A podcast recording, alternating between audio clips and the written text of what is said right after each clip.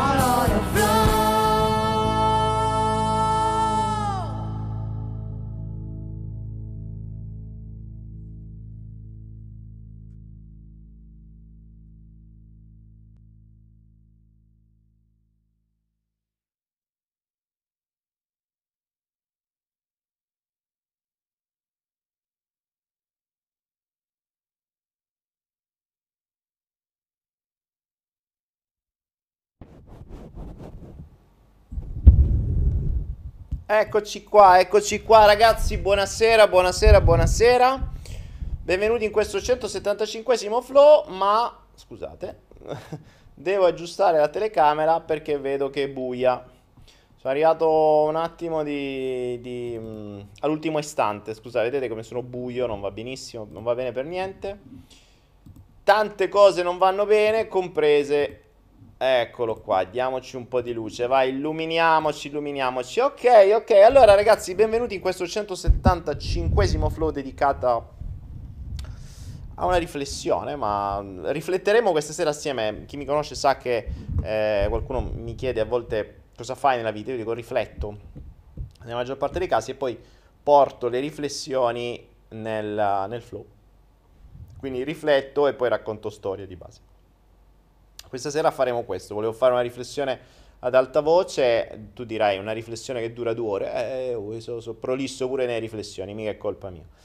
E, mh, riflessione che poi è, è venuta, è scaturita dopo tutta una serie di eventi, come al solito sapere no, che il flow nasce, si sviluppa, ehm, si sviluppa grazie al- agli eventi che, che accadono nella mia vita, che, che è abbastanza tranquilla per modo di dire, però appunto proprio su questo rifletteremo. Io potrei essere, in quanto essere umano, un, una- dire, un piccolo ologramma della vita di ognuno di noi, no? Perché poi alla fine, se siamo tutti uno, la mia vita riflette la vostra, la vostra riflette la mia, e so on.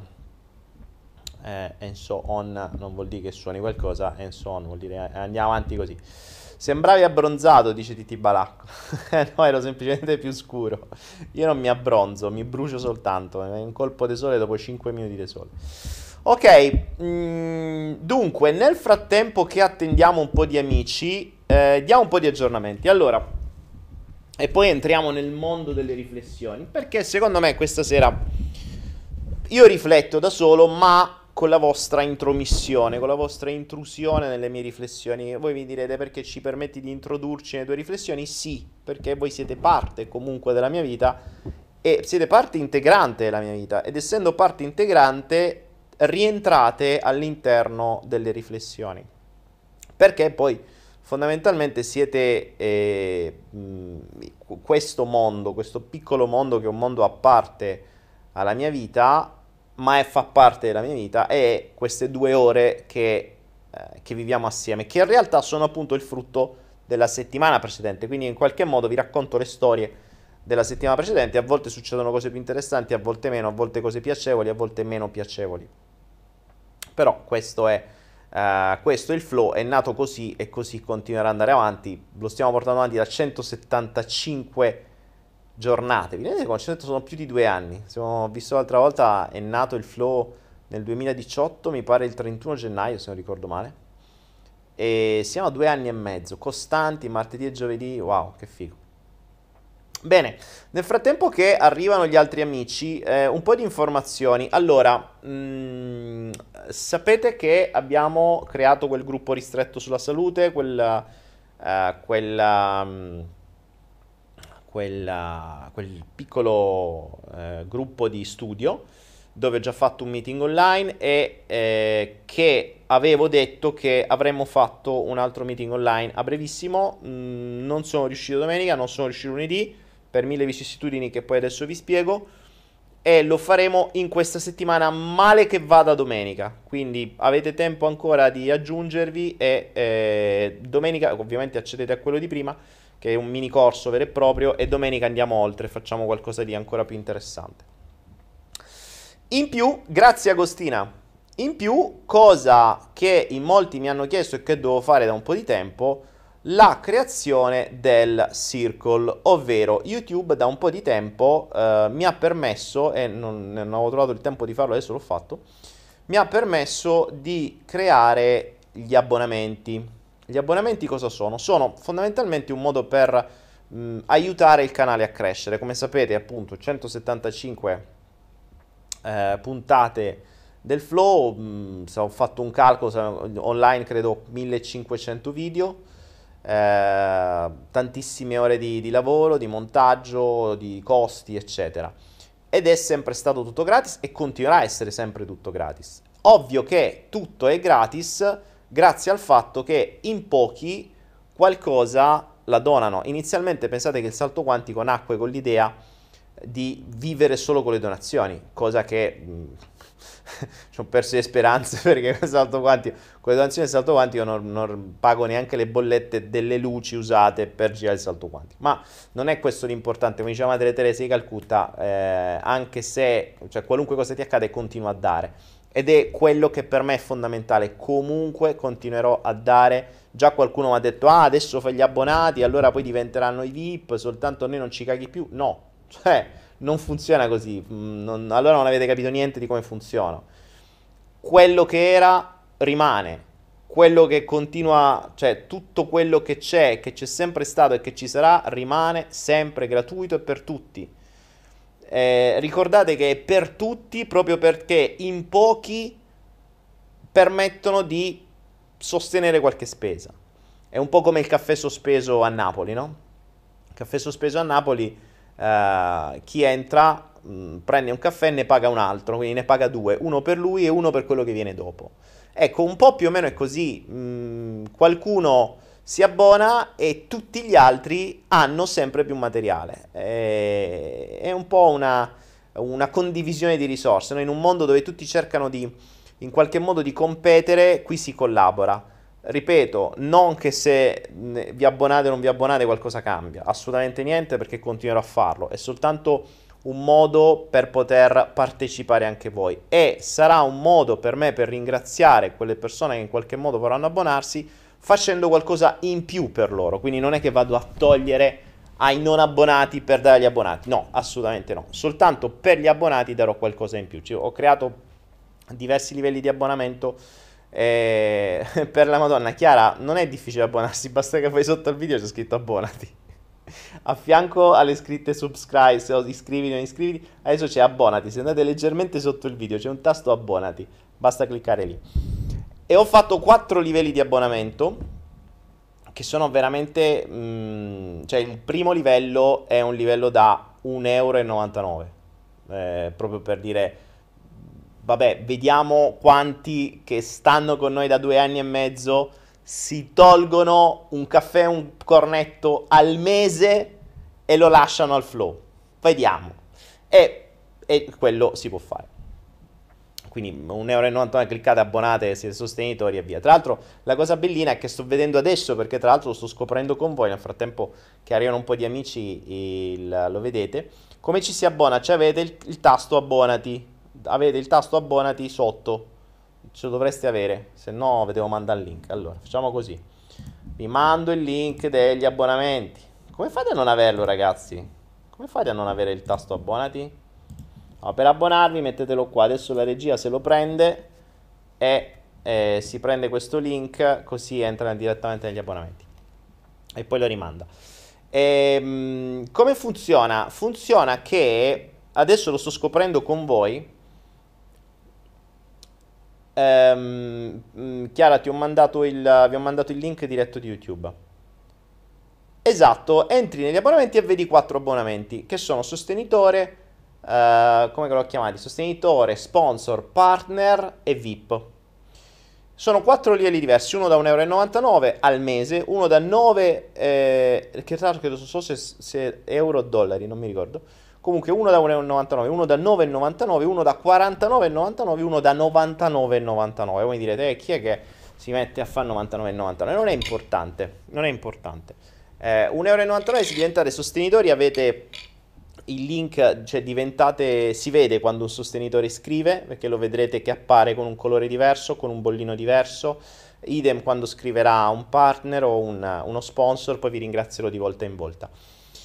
E la cosa interessante è che però periodicamente creerò dei contenuti solo per loro. Quindi sarà un modo per me per ringraziare i vari livelli, perché ad esempio chi entra come partner accede di diritto al gruppo salute, quindi farò delle cose un po' in più specifiche per loro. Eh, ripeto, non tolgo niente a tutti gli altri, a voi non cambierà niente, mh, mm, sarà un modo per creare un contatto un po' più stretto con quelle persone che in qualche modo ci sostengono un po' di più. Quindi mh, mm, è un do des. Io do a tutti senza chiedere niente, chi mi dà do di più, molto sem- ma do di più, do di più di tempo, perché periodicamente farò magari uh, delle live soltanto per gli abbonati, eh, darò dei corsi mh, mm, gratis, magari presi da Naera, soltanto a quegli abbonati più, più elevati, eccetera. Eh, quindi insomma adesso mi sto studiando un po' le varie cose. Rimane il fatto che 1,99 al mese penso sia fattibile per tutti, secondo me anche 9,99 al mese, ma dipende da voi. 49,99 mi rendo conto che è già un impegno perché rischia quasi di essere un paio di pizze che uno si leva, eh, non è veramente tanto. 99,99 insomma per chi se lo può permettere ben venga. E grazie a loro che poi riusciamo a sostenere tutto il canale, è un modo per sostenere il canale per poter avere una copertura un po' più delle spese di tutto quello che c'è, quindi per ridare, se volete, ridare qualcosa per il... Um, eccolo qua, guardate, ecco, abbiamo, l'abbiamo appena visto, Chiara Rossin, grazie, è appena diventata sostenitrice e appare, adesso lo scopriamo da soli, lo scopriamo assieme perché l'ho fatto adesso, per cui non so che cosa accade nella chat accade che Chiara Rossini è appena diventata sostenitrice, quindi si è appena abbonata a 1,99 euro. Grazie Chiara. Nel frattempo approfitto che stanno arrivando anche gli altri per ringraziare tutti gli altri che si sono già iscritti. Il, è giusto che, che siano ringraziati Milena, Linda, Giacomo, Giuseppe, Marvi, Veronica, Sandra, eh, Marco come sponsor, Stefano, Davide Battistelli, Beatrice Mancini come sponsor. Grazie Beatrice. Cristina, Angelina, abbiamo una partner, Angelina, grazie, grazie, grazie. Eh, Alessandra e questi, questi sono per adesso i, i nostri sostenitori. Grazie, grazie, grazie. E poi vedete che voi avete delle, avete delle icone in più, avete delle cosettine in più, insomma vi potete divertire eh, vi potete divertire con queste cose. Una cosa fondamentale per voi, io comunicherò con voi, quindi con i vari abbonati, mh, mm, attraverso la tab della community, ok? La tab della community è la tab, eh, praticamente voi appare un Uh, ecco Antonella Oddo che anche lei si è aggiunta come sostenitrice. Grazie Anto. La tab della community è quella che apparirà solo per voi, quindi per, praticamente io posso mandare messaggi sulla community, quindi sulla tab della community che è una sorta di blog tipo le storie, soltanto a determinati tipi di abbonati. Ok? Quindi in base al, mm, all'abbonato posso mandare un messaggio, quindi posso comunicare con voi magari dandovi dei link, magari dandovi delle risorse speciali, magari dicendovi quando si fa un incontro solo per voi, eccetera, eccetera, eccetera. Ok? Grazie Chase, Chase M, vedete quando si aggiungono abbonati, abbonati, abbonati appaiono, appaiono con la loro cosa. E quando loro scriveranno, scriveranno con una, cioè verrà fuori con un colore diverso. Adesso ci sono dei sostenitori, vediamo se c'è anche un, uh, se si abbona anche so, uno sponsor o un partner, che colore saranno? Abbiamo scoperto che i sostenitori sono verdi. Stiamo scoprendo questa cosa con voi. È una caratteristica di YouTube che viene data non so quando, sinceramente, perché ho raggiunto, boh, probabilmente dopo determinati numeri ti, ti, viene dato, perché non è sempre così. Eh, cioè non è che ce l'hanno tutti, però si vede che YouTube mi ha premiato così, grazie. Margherita Mammana, grazie, grazie, grazie, grazie. Ok, allora ragazzi, di che parliamo stasera? Tanto che ho fatto questo, questo trailer sul, uh, sugli abbonati, divertitevi. Mm, dunque, questa sera, questa sera vorrei ragionare con voi e vorrei ragionare con voi su partendo da una metafora, il gioco del Monopoli. Quanti di voi hanno giocato a Monopoli da piccoli? Quanti di voi conoscono il Monopoli? Quanti di voi hanno giocato al Monopoli e ditemi che cosa vi è rimasto del Monopoli. Cosa, mh, mm, cosa vi rappresentava il Monopoli? Cosa avete imparato dal Monopoli? Uh, datemi un po' di questi riferimenti. Vorrei partire da voi. Ecco, ho detto, i protagonisti siete voi, no? Eh, partiamo da voi. Come... Mh, mm, cosa vi ha lasciato il Monopoli? Che cosa vi ha rappresentato? Vincevate, perdavate, avevate delle strategie o cosa? Vediamo un po'. Valentino Brunetti, grazie. Ecco, credo... Ah no, lui è diventato... No, lui è solo uno sponsor.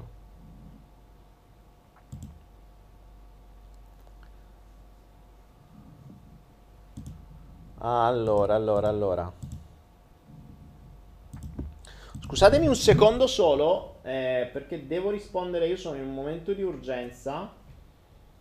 Mm, vi chiedo solo una cortesia. Un attimo solo, eh. Datemi un attimo.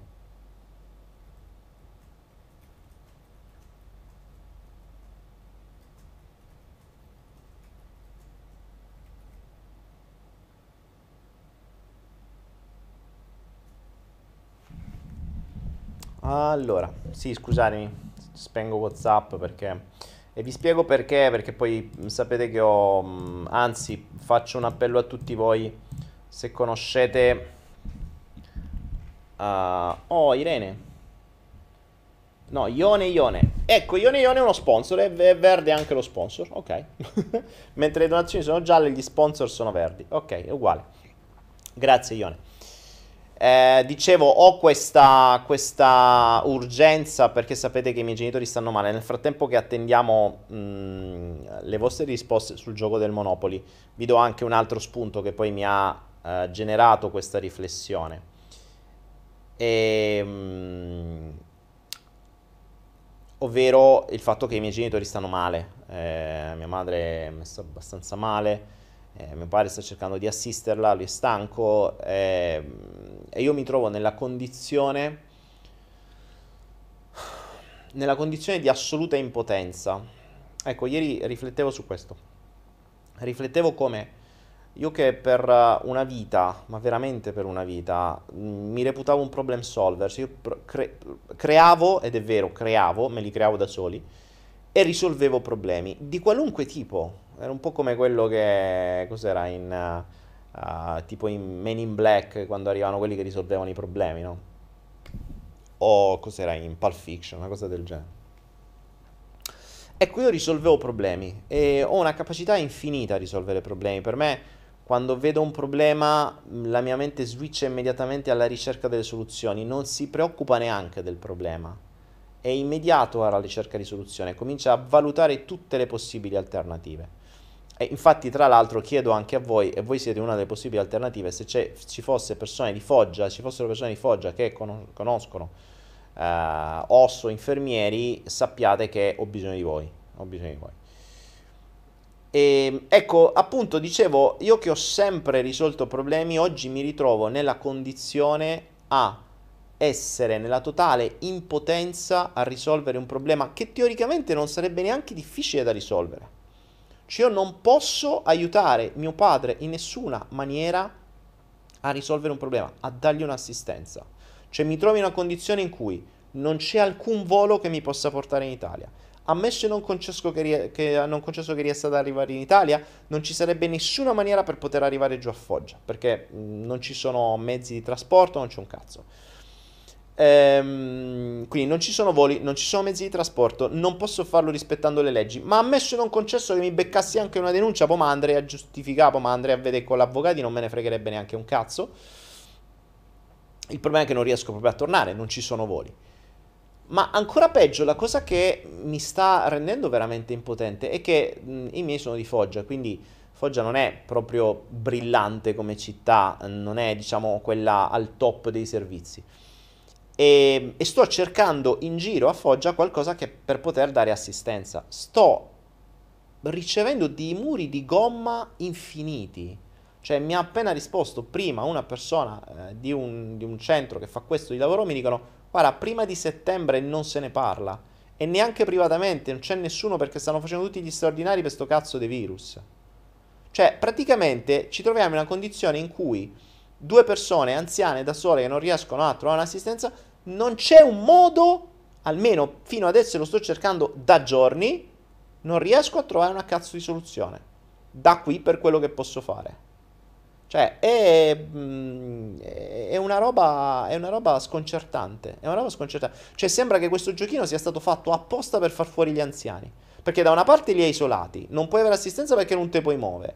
Eh, non puoi tornare, non te puoi muovere, non ci sei mai, non c'è un cazzo. In più non c'è neanche l'assistenza. Quindi se questi avessero davvero bisogno, come fanno? Boh, e il medico non ti risponde. L'ospedale se ne frega. Le strutture private ti dicono arrangiati. Cioè, è ok, allora Boh, non lo so, vabbè. Grazie Titti, ecco Titti è una persona fantastica che mi, mi, sta aiutando nella ricerca, lei mi ha passato un po' di contatti e questi contatti adesso stanno cercando di trovarmi altri contatti. Eh, per questo vi dico, mh, mm, scusatemi un secondo perché prima mentre ero online mi sono permesso per la prima volta a tenere il, il telefono acceso eh, per, uh, per vedere questo. Ok set voice call, set voice call. Ok. E, ehm, perché mi stanno cercando delle persone per, eh, per, per risolvere questa cosa, o almeno insomma qualcuno che possa dare qualche aiuto su questo. Ok, Murano, contattalo pri- privatamente. Eh, mi dispiace Daniele per la tua situazione, io ti capisco benissimo. Cosa ti serve nello specifico, Dani? Claudio Fisichella. Mi servirebbe un OS o un infermiere o un'infermiera eh, che possa fare assistenza domiciliare, magari che vada anche una volta al giorno. Almeno per adesso, poi vediamo. Mm, grazie Simona 04. Grazie, grazie, sto vedendo che state diventando sostenitori, grazie, grazie, grazie. Allora, vediamo che cosa mi avete scritto eh, nel discorso del, del Monopoli. Dunque, impegnava a far fallire gli altri. A Monopoli perdevo sempre. Per me era del tempo da trascorrere e fare qualcosa in compagnia. Uh, si imparava la competizione, imparato a perdere, Parco della Vittoria e Viale dei Giardini, colore viola, cavaliere, è vero. E, um, uh, io lo vivevo come un prendersi cura delle proprietà che facevo crescere, ma preferivo di gran lunga il risico, Mirko Fordin, il risico che dovevi attaccare e conquistare, ai ai ai. È vero però anch'io, devo, devo dire la verità. Uh, mai giocato a Monopoly, incredibile. Come fare i soldi, dice Enzo Trading. Uh, gioco noioso, l'ho provato una volta, ma non l'ho finito, non mi ha lasciato niente. Ho imparato le strategie di conquista dei territori. Tristezza, io non ho giocato mai a Monopoly, ho imparato a perdere, non ci ho mai giocato. Non mi dà il pagamento abbondato. Ah, ok. Perla che sta cercando di abbonarsi, non ci riesce. Ok. Grazie Chris Chris che si è aggiunta come sponsor. Grazie Federica che eh, si è aggiunta come, come, sostenitore. Grazie, ecco, vedete come funzionano i sostenitori, gli sponsor, hanno ricevuto, esce fuori questa scritta e poi io posso comunicare con loro, dare loro contenuti particolari, ringraziamenti o fare delle dirette per loro, insomma, poi vedremo che cosa mi inventerò. Adesso datemi un attimo di tempo per uscire da questa situazione di sti giorni, eh, vediamo come si riesce a risolvere e ben venga. Ecco, allora mi trovavo appunto, eh, poi nel frattempo se ci fosse qualcuno che mi può dare una mano, mh, mm, ben venga, eh, scrivetemi in privato. Eh, oggi scusatemi, sono semplicemente un po' distratto, eh, capite bene perché, insomma, sto cercando di... La mia testa sta cercando di mh, mm, gestire diverse cose, ma come si suol dire, the show must go on, quindi sono anche con voi e integro questo per darvi questa riflessione oggi, perché è ciò volevo, di cui volevo parlarvi. Ecco Perla che è riuscita ad abbonarsi, grazie Perla. Ecco allora il Monopoli. Il Monopoli in tanti ci abbiamo giocato, in tanti mi avete dato delle, delle, delle risposte, no? Mi avete detto ho imparato a perdere, ho imparato a prendermi cura delle proprietà, ho imparato a far soldi, ho imparato a far fallire gli altri il Monopoly è un gioco in cui devi in qualche modo mh, crescere, devi fare soldi. Poi il gioco della vita, no? Almeno come ce l'hanno insegnato. Devi avere delle proprietà, devi metterle a reddito, devi fare soldi. La gente quando passa da quelle parti paga, eccetera. A volte puoi andare in prigione, a volte fai un giro di giostra e riprendi i 50, i 50.000 lire, quelle che erano i 50 qualcosa. Grazie Laura. E, ehm, però una cosa interessante del Monopoli, che è una cosa che mi ricordavo sempre, erano le due carte, i due mazzetti di carte. Vi ricordate? C'erano le probabilità e gli imprevisti. Scusatemi, le, le possibilità e gli imprevisti, non le probabilità le possibilità e gli imprevisti. Le possibilità... Ehm, le possibilità erano delle carte che quando ti capitavano potevano darti la possibilità appunto di avere dei vantaggi, di fare un salto avanti, di guadagnare di più, di, di fare qualcosa. Quindi la possibilità era qualcosa di positivo che capitava nella vita e che è un po' come nella vita, no? Un po' come nella vita capi- capitava nel Monopoli. Il, um, um, la vita a volte ti offre possibilità, a volte te li offre in modo velato, a volte te li offre in modo più, uh, più um, come dire, uh, più palese, poi sta a noi accettarli o meno. È anche vero che così come offre le possibilità, offre gli imprevisti, come quello che sto vivendo io adesso. Uh, come quello che stiamo vivendo un po' tutti adesso, perché voi in Italia state vivendo un imprevisto mica da ridere. Chi avrebbe potuto prevedere la pandemia? Cioè, sì, Bill Gates l'ha prevista eh, qualche mese prima, però eh, hanno fatto anche una riunione per questo, ma questo è un altro discorso. C'è chi può prevederle, invece per la maggior parte delle persone è un imprevisto. E, ehm, grazie Jenny. Gli imprevisti sono quelli che possono farti danno, cioè che possono minare la tua serenità, il tuo business, uh, la tua zona di comfort. Sono quegli imprevisti che ti arrivano come un lampo a ciel sereno che non te l'aspettavi e te la devi gestire. Imprevisti che possono essere più o meno importanti. Ecco, la, la, mm, eh, la pandemia, il blocco a casa è stato sicuramente un imprevisto nella vita del Monopoli, nel gioco del Monopoli eh, di ognuno di noi. Walter Murano, se mi devi contattare info-danielepenna.com, regia gli puoi scrivere il, il, la, la mail. Antonella dice lo scopo del gioco era diventare il giocatore più ricco. Esatto, lo scopo del gioco era diventare il giocatore più ricco.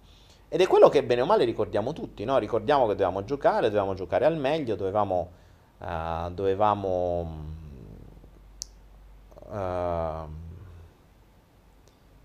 dovevamo in qualche modo fare sempre più soldi e vincere con le possibilità e gli imprevisti che poi sono appunto un po' la vita media di un italiano medio, di un occidentale medio, dove eh, si sveglia la mattina, lavora, lavora per aumentare le sue proprietà, per guadagnare di più, per avere di più, per ottenere di più. A volte ci sono delle possibilità che ti possono far ottenere ancora di più, a volte ci sono degli imprevisti che ti possono far perdere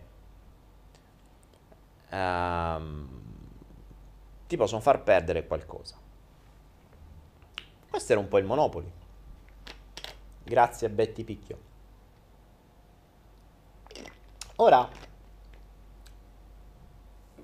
chi di voi ha visto Zeitgeist? Non voglio parlare di Zeitgeist era soltanto una, una rievocazione storica un ricordo dell'inizio che mi colpì di Zeitgeist. Zeitgeist, se non l'avete visto, guardatelo, film complottistico, assolutamente complottistico. E um, Zeitgeist, ce ne, sono, hanno fatti tre di film, c'è un movimento vero e proprio di Zeitgeist. Poi è stato sputtanato, gli hanno detto di tutto di più, però effettivamente quello che dice è, fa riflettere. Grazie Mary. Um, Ecco, facciamo una cosa. Allora, adesso tutti i sostenitori, sponsor che si aggiungono, mh, mm, io vi ringrazio tutti alla fine, così evito di interrompermi e di interrompere il flusso dei pensieri ogni volta per ringraziare. Grazie, grazie, grazie che vi aggiungete come abbonati. Mh, mm, adesso fermo un attimo, non vedo più la chat e vado avanti con i pensieri, poi vi ringrazio alla fine tutti. Ecco, una cosa interessante di Zeitgeist sta nel fatto che all'inizio parte con qualcosa di simile a questo, no?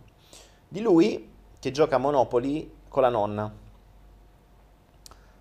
E, ehm, e la nonna alla fine gli fa questa riflessione.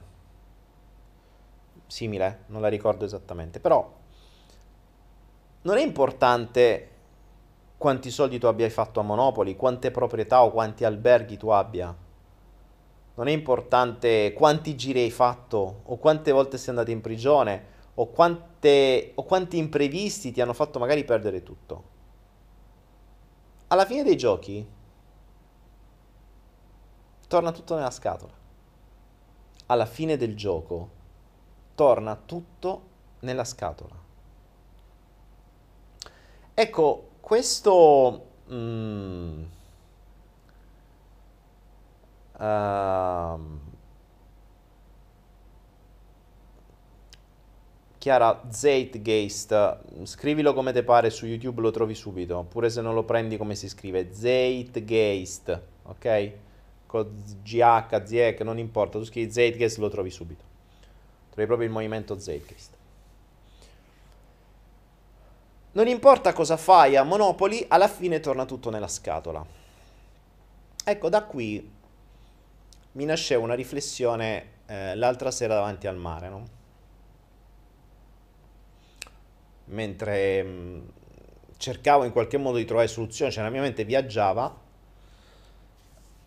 nel trovare soluzioni per i miei genitori. Scusate un po' l'emozione, ma va un po' così oggi. Ecco, mi sono chiesto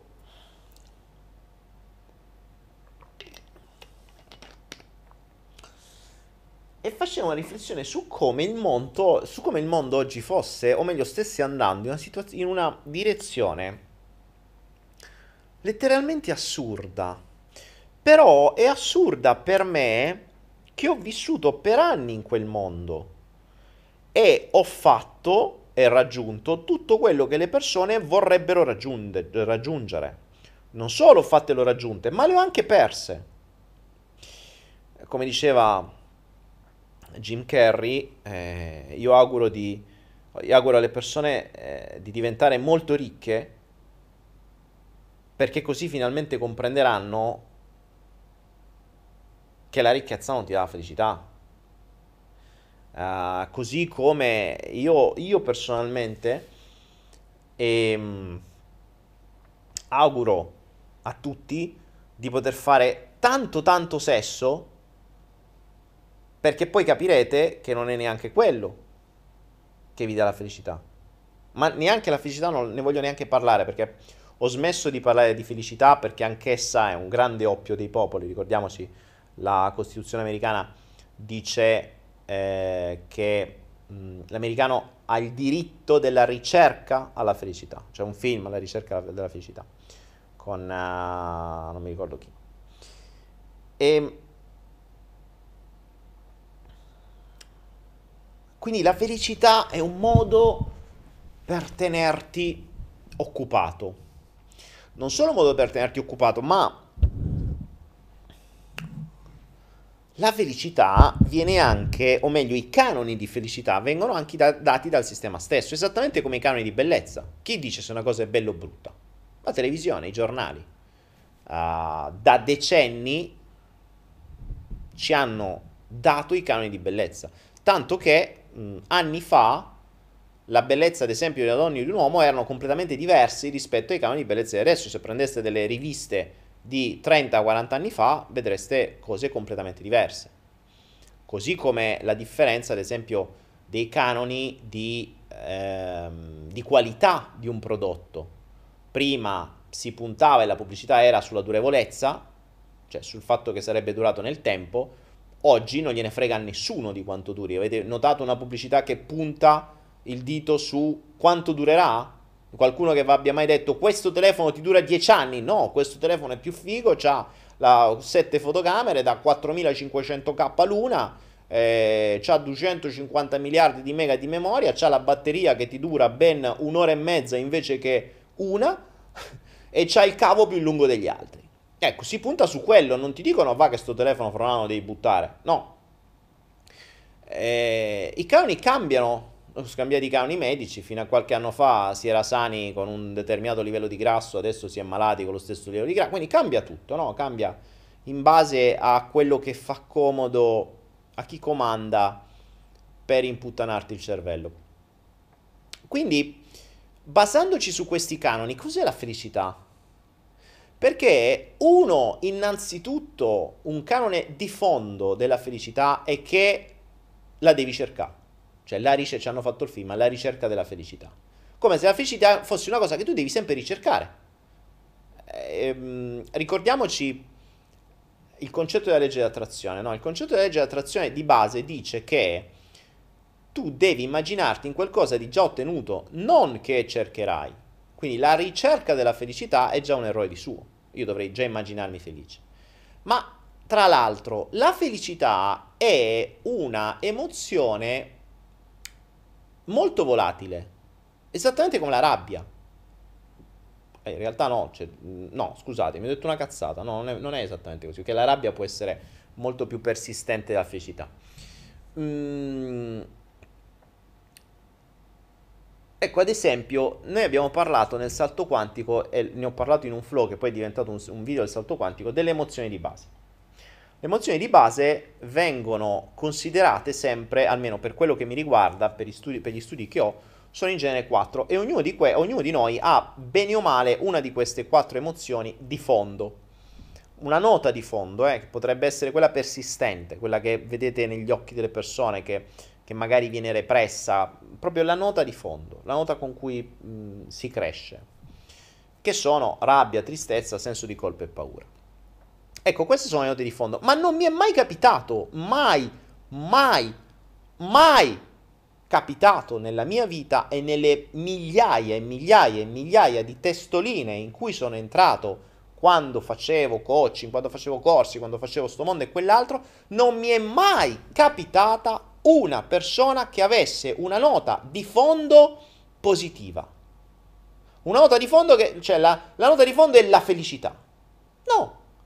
Anche se mi sono capitate, non vi nego, persone tra l'altro anche vicine, mm, che, che ho frequentato per un periodo, che sembravano delle anomalie, che sembravano delle anomalie perché avevano una vita felice, cioè una vita, una vita serena, genitori fantastici, mm, infanzia felice, non avevano, non avevano traumi. Cioè, me è capitata una persona che, che cioè, ho detto, cazzo, tu sei veramente un'anomalia. Non aveva traumi, non aveva, non, non, stava bene, non aveva traumi con i genitori, stava sempre bene con i genitori, coccole, amore, fantastico. Sembrava tutta una vita rose e fiori, arcobaleni, unicorni, eh, eccetera. Da fuori, all'inizio. Dagli tempo. Dagli tempo, tempo due mesi, un mese, un mese e mezzo, si è notata ed è venuta fuori la nota di fondo. Rabbia. Tac. E io che speravo di aver trovato un'anomalia. No, c'è speranza. Quindi, partendo da un principio, ma questo attenzione, a livello eh, mentale, architettonico della nostra mente è comprensibile, perché ricordiamoci che il, la motivazione dolore è molto più potente della motivazione piacere. Ricordiamo sempre il concetto lontano da verso, dolore-piacere, cioè il sistema dolore-piacere è dolore-piacere, quindi noi prima ci dobbiamo allontanare dal dolore, poi ci avviciniamo al piacere. Non solo, ma i peak state, cioè gli stati di picco, eh, quelli che in genere poi si vanno a scrivere come momenti traumatici o come momenti felici, se avete visto Inside Out, film di animazione geniale, ehm, si parlava di queste colonne della, del, della personalità, se non ricordo male.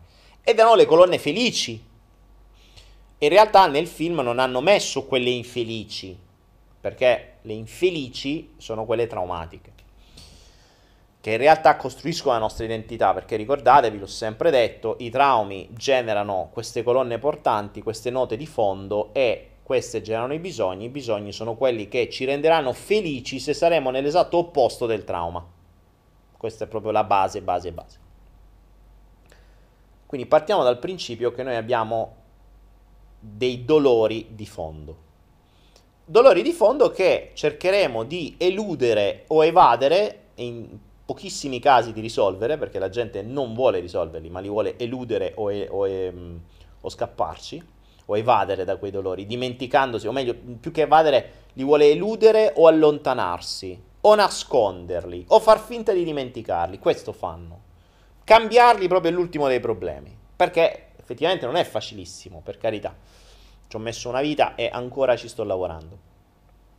Mi rendo conto che la maggior parte della gente fa questo, cioè vuole eluderli, vuole allontanarsi, vuole scappare o li vuole nascondere, li vuole sotterrare, vuole far finta di mettere sotto al tappeto. Come se sparissero. Cioè è come se tu avessi un mostro in casa e facessi finta di niente. Cioè, vabbè, oh, l'ho chiuso in bagno, sti cazzi. Cioè, eh, ma non c'hai paura? No, l'ho chiuso a chiave. Ma, ma, se sfonda la porta? Ma no, la porta è resistente. Ma se per sbaglio te esce? Eh, vabbè, poi ci penso. Se, se invece esce, gli do una botta in testa, lo addormento per un'altra mezz'ora e sto a posto così.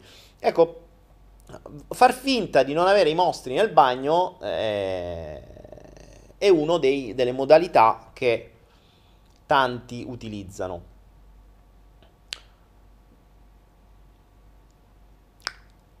Oh, perché so, ero, scusate, mi sono perso un attimo. Intanto ringrazio tutti gli abbonati che si stanno iscrivendo. Grazie Patrizia.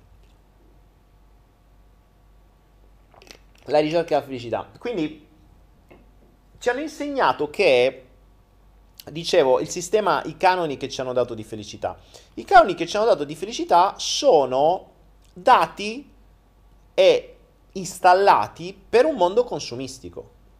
Cioè, i, cani, i, canoni di, i, cani, I canoni di felicità oggi come oggi sono canoni basati sul, sull'immagine, sull'influenza, non sull'influenza corona, sull'influenza, cioè quanto tu riesci a influenzare gli altri, ovvero l'influenza, cioè quanti like hai, quanti eh, sei più felice se prendi più like, sei più felice se eh, hai più commenti, sei più felice se hai più followers, sei più, sei più felice se hai più queste cose. Sei, sei, sei più felice se hai più.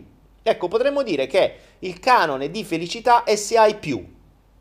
Più di qualunque cosa. Più like, più amici, più followers, più soldi, più case, più vestiti, eh, più diti, più quello che ti pare, più, più macchine, più qualunque cosa, ok? Ma in realtà, in realtà, non è che avere più orologi, più scarpe, più case, più macchine, più moto, più donne, più uomini renda felici. Diciamo che ci allontana un attimo dai mostri. Cioè, se ho più macchine, io mi posso andare a fare in giro nelle mie macchine, allontanandomi un po' di più dal mostro che ho nell'armadio. Ma non è che questo mi rende felice. Poi torno a casa e ho sempre il mostro. Cambia niente. Cioè, la cosa che il mondo ci sta facendo credere è che avere più, avere più, non essere più, avere più, voglia dire essere più felici, sentirsi più felici. E vi dirò, mm, ma ci sono passato, infatti io auguro a tutti di passarci. Avevo di tutto, cioè potevo davvero avere qualunque cosa. L'avevo, ho avuto un periodo in cui avevo sei aziende, ho sempre detto, mm, case non mi ricordo neanche quante, ville, Roma, uh, Estonia, diciamo un po' in giro per il mondo. Uh, avevo tre macchine, avevo BMW, Mercedes, Mazda, Smart, mm, due moto, Lotus, ho un po' di tutte, in genere sempre due o tre per tipo paio di moto, donne, pff, quante ne volevo, perso il conto, amici, eh, quando c'è i soldi c'è un sacco di amici. E chiedetemi, chiedetemi se ero felice. Allora dicevo di sì. Ma sapete che non ricordo un momento felice di quel periodo? Ma ricordo i momenti drammatici, ricordo i problemi, ricordo lo stress, ricordo il mio stato fisico, ricordo quanto stavo male, ricordo, quanto, ricordo le malattie, ricordo i miei continui mal di testa, ricordo le gastriti continue, ricordo la continua ricerca di fare di più, di avere di più, ricordo le notti passate in ufficio perché dovevo fare di più, perché dovevo risolvere problemi. Queste cose le ricordo. E tutti i momenti felici? Felici? Boh. Zero. Non ricordo manco i nomi delle donne. Brutto da dire, cioè, se capita qualcuno mi ascolta in quel periodo, scusatemi, ricordatemi. Quindi, che senso aveva? Cioè, io ho dato mm, 20 anni della mia vita alla, non alla ricerca della felicità, ma alla gara a possedere di più, ad apparire di più, a mostrare di più, a competere di più, a vincere di più.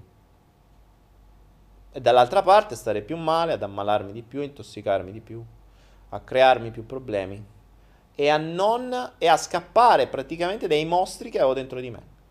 Perché quello facevo, eh. Cioè, quello facevo.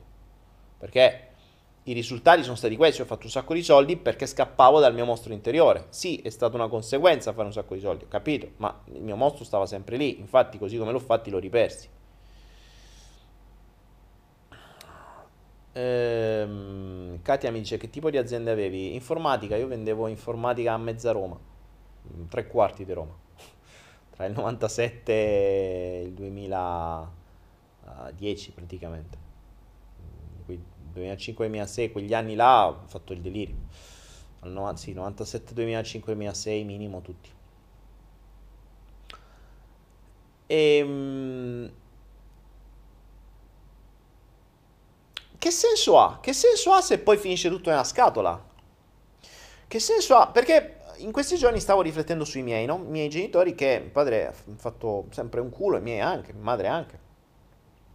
Lavorare, lavorare, lavorare, lavorare per mettere da parte quattro soldi che adesso non servono a farti tornare la salute, che adesso non servono ad avere qualcuno che ti possa dare una mano, eh, che adesso non servono un cazzo. E allora la domanda che mi pongo è, che cazzo serve? Cioè, che senso ha usare anni e anni e anni della propria vita, ma non solo, istruire i bambini, perché è a monte questo, istruire i bambini sin dall'inizio della loro vita in una direzione unica. Devi essere più, devi essere meglio, devi lavorare, devi competere, devi fare, devi di, devi lavorare, devi lavorare. Devi lavorare perché? Perché devi portare pagnotto a casa. A che pro? Perché devi mangiare. Devi mangiare per fare che? Per lavorare. Perché poi puoi avere qualche svago ogni tanto. E poi, e poi arrivi alla fine del gioco che metti tutto nella scatola. Che cazzo ti è rimasto? Cioè, oggettivamente, questo è un esercizio che io facevo fare. Mm, facevo fare uh, nei corsi. Nei corsi. Mm, sulla legge di attrazione, no? che ve lo ripropongo, ve l'ho fatto fare diverse volte qua. Non so se avete visto i, tutti i flow. Però mm, vi propongo di fare questo esercizio. Raccogliete, scrivete sul vostro quaderno, quello degli esercizi che dovreste avere. Scrivete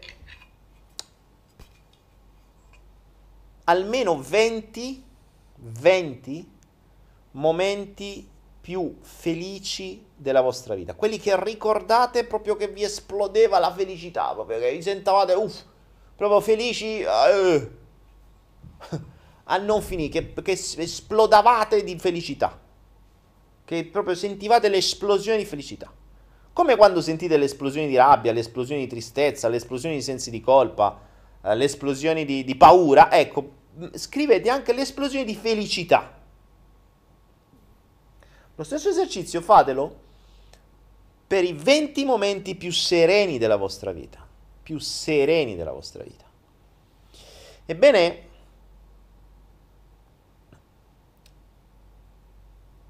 dopo aver vissuto anni a risolvere problemi, a non dormire la notte perché non dormivo la notte, ad avere incubi, a svegliarmi la mattina con uno stress infinito e andare a dormire la sera stanchissimo per lo stress che avevo sapendo che il giorno dopo mi sarei dovuto alzare per risolvere tutta un'altra valanga di problemi grossi che potevano essere problemi commerciali, problemi di soldi, perché poi sapete che io sono andato a zampe all'aria, come si suol dire, per, perché ho preso diverse truffe a finire fino a mezzo milione di euro di, di debiti.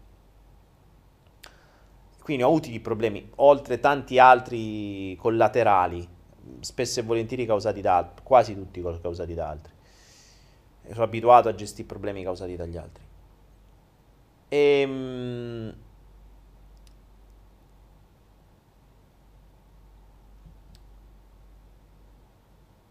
Quello che mi sono reso conto dopo tanti anni di vita nello stress e nella non salute, perché a 25 anni ero una pezza da piedi, e mangiavo di merda, bevevo peggio, mi drogavo e in più ero pieno di stress. E, e ringrazio Dio come non mi sia venuto niente, cioè io spero che dopo sono riuscito a recuperare perché spero che il mio corpo abbia retto le cazzate che ho fatto io e veramente ne ho fatte tante. Perché è vero che ho, fatto, ho avuto di più ma ho fatto anche di più ecco, in tutti i sensi io spero veramente nell'espiazione di peccati e mi sto cercando di, di, di far di tutto per, essere, per avere i peccati espiati soprattutto quelli verso il mio corpo.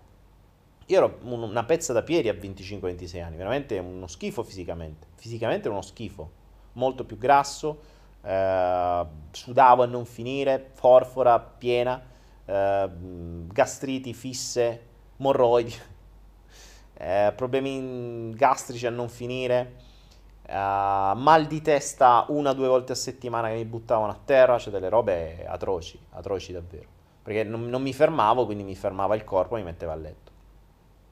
E non mi potevo, non mi potevo tra l'altro fermare perché dovevo eh, dovevo, dovevo andare avanti. E Anna Zanchi dice è molto difficile arrivare all'esplosione di felicità, arrivare a 20. Ecco ragazzi, è questo il problema. È questo il problema. Cioè, se non... Mm, se non avete all'età di adesso, qualunque età voi abbiate, 20 momenti in cui siete esplosi di felicità, ma avete 20 momenti in cui siete esplosi di dolore, avete, c'è un problema. Cioè, la vostra vita non è come dovrebbe essere. E se la vostra vita non è come dovrebbe essere, dovremmo cominciare a cambiarla seriamente, ammesso che si possa. Cioè, ammesso che ci sia la possibilità e ci siano le condizioni per cambiarla, perché non è facile. Questo virus serve a tanti. Questo virus serve a tanti. Dopo aver vissuto tanto stress, vivere nella serenità è impagabile e vi posso garantire che vivere nella serenità non è per niente facile. Perché il mondo... Allora, già feci alcuni flow dove spiegai il segreto dei segreti che ho capito qualche mese fa. Legge, guardatelo perché è interessante.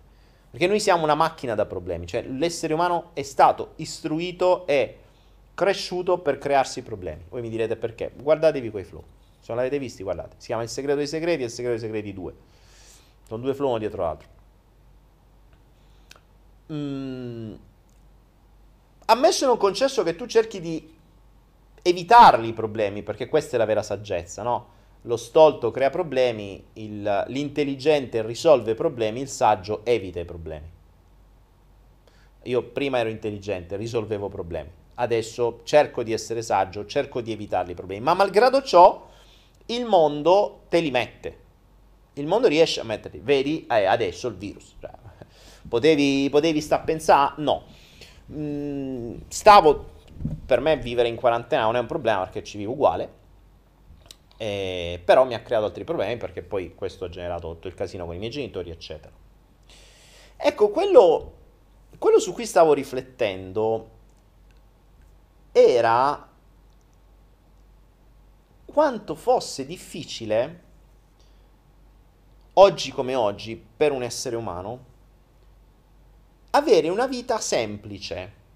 Perché in molti potrebbero dire, ah wow, non vedo l'ora. Tanto per darvi un'idea, io riflettevo su questo. Infatti ci sono state alcune persone che mi dicono, ma Daniele, vorrei venirti a trovare. Ho detto, ragazzi, se venite qua vi annoiate dopo 5 minuti. Vi annoiate dopo 5 minuti. Perché? Perché qualcuno mi chiede cosa fai durante il giorno. Beh, oggi come oggi la mia vita è fatta così in una giornata normale, quando non devo risolvere problemi o cercare cose per i miei genitori o quel che è, però diciamo la mia giornata tipo, oggi come oggi, è vado a dormire quando voglio, il che potrebbe essere alle 12 del, del pomeriggio, mh, mm, e mi sveglio alle 5 di sera, okay? oppure vado a dormire quando cazzo mi capita. Esco, vivo davanti al mare, mh, mm, faccio un giro, in questo periodo sto, uh, sto riscoprendo il piacere di far nascere la vita, eh, non facendo figli, ma, ehm, ma piantando piante. Piantando piante legate al mondo erboristico della salute, quindi mi sto occupando sempre di più della salute fisica dopo che ho fatto tanti danni in passato e, e sto scoprendo varie piante, alcune di queste le sto, uh, le sto piantando io, quindi per me è una, una gioia vedere, ad esempio, le piante crescere.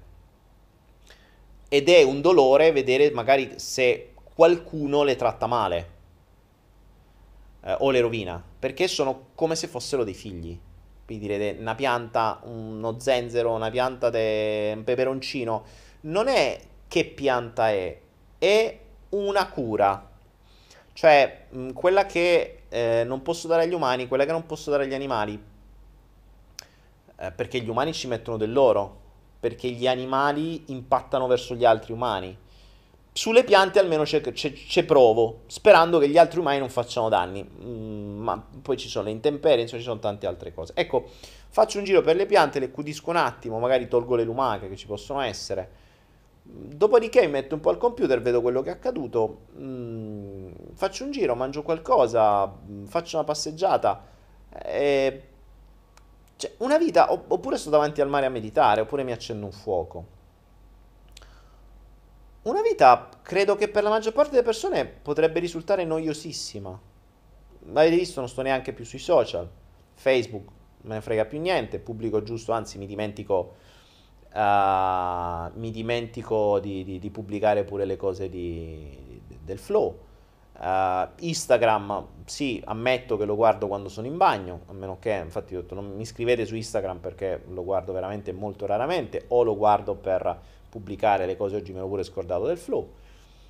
Uh, Twitter non l'ho mai cagato. YouTube ci faccio questo, ma YouTube anche lì mm, non è che ci perdo più di tanto tempo, dovrei pubblicare un sacco di cose, ma mh, mm, sto poco al computer, cioè ci sto il minimo indispensabile.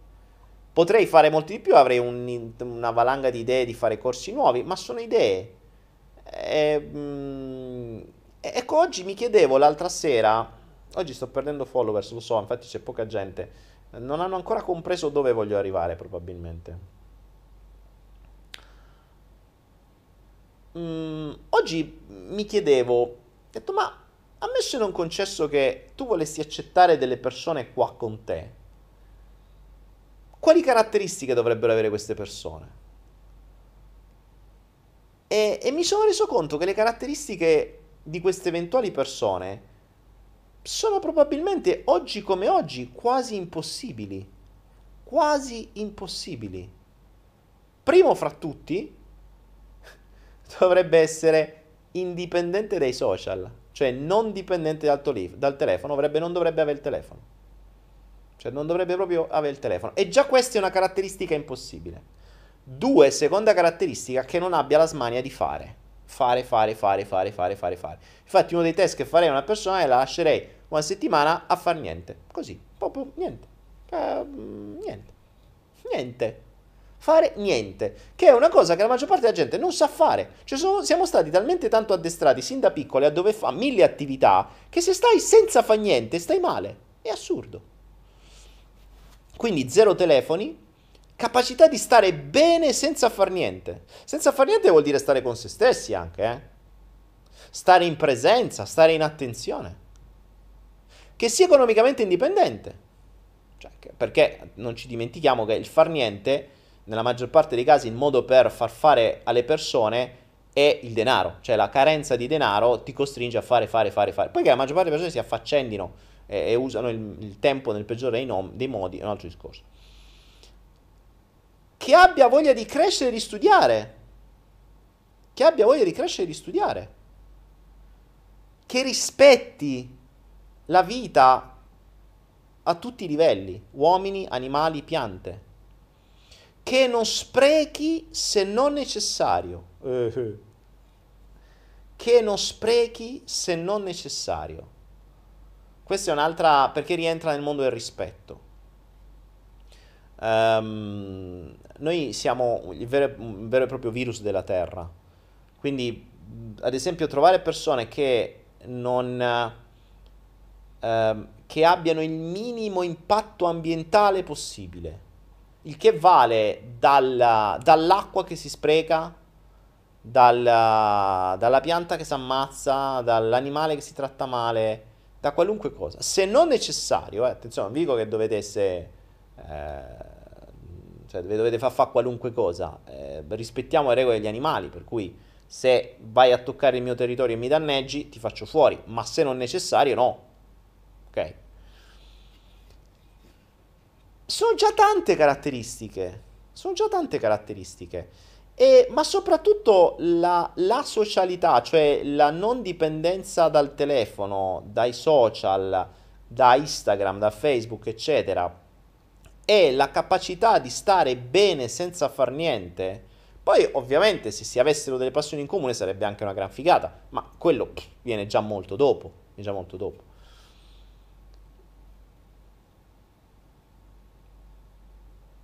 Uh, Raffaella dice: Dai, non è vero che ci stai al PC con le tue attività, la ricerca, non mi dire che c'è la biblioteca di Sandra.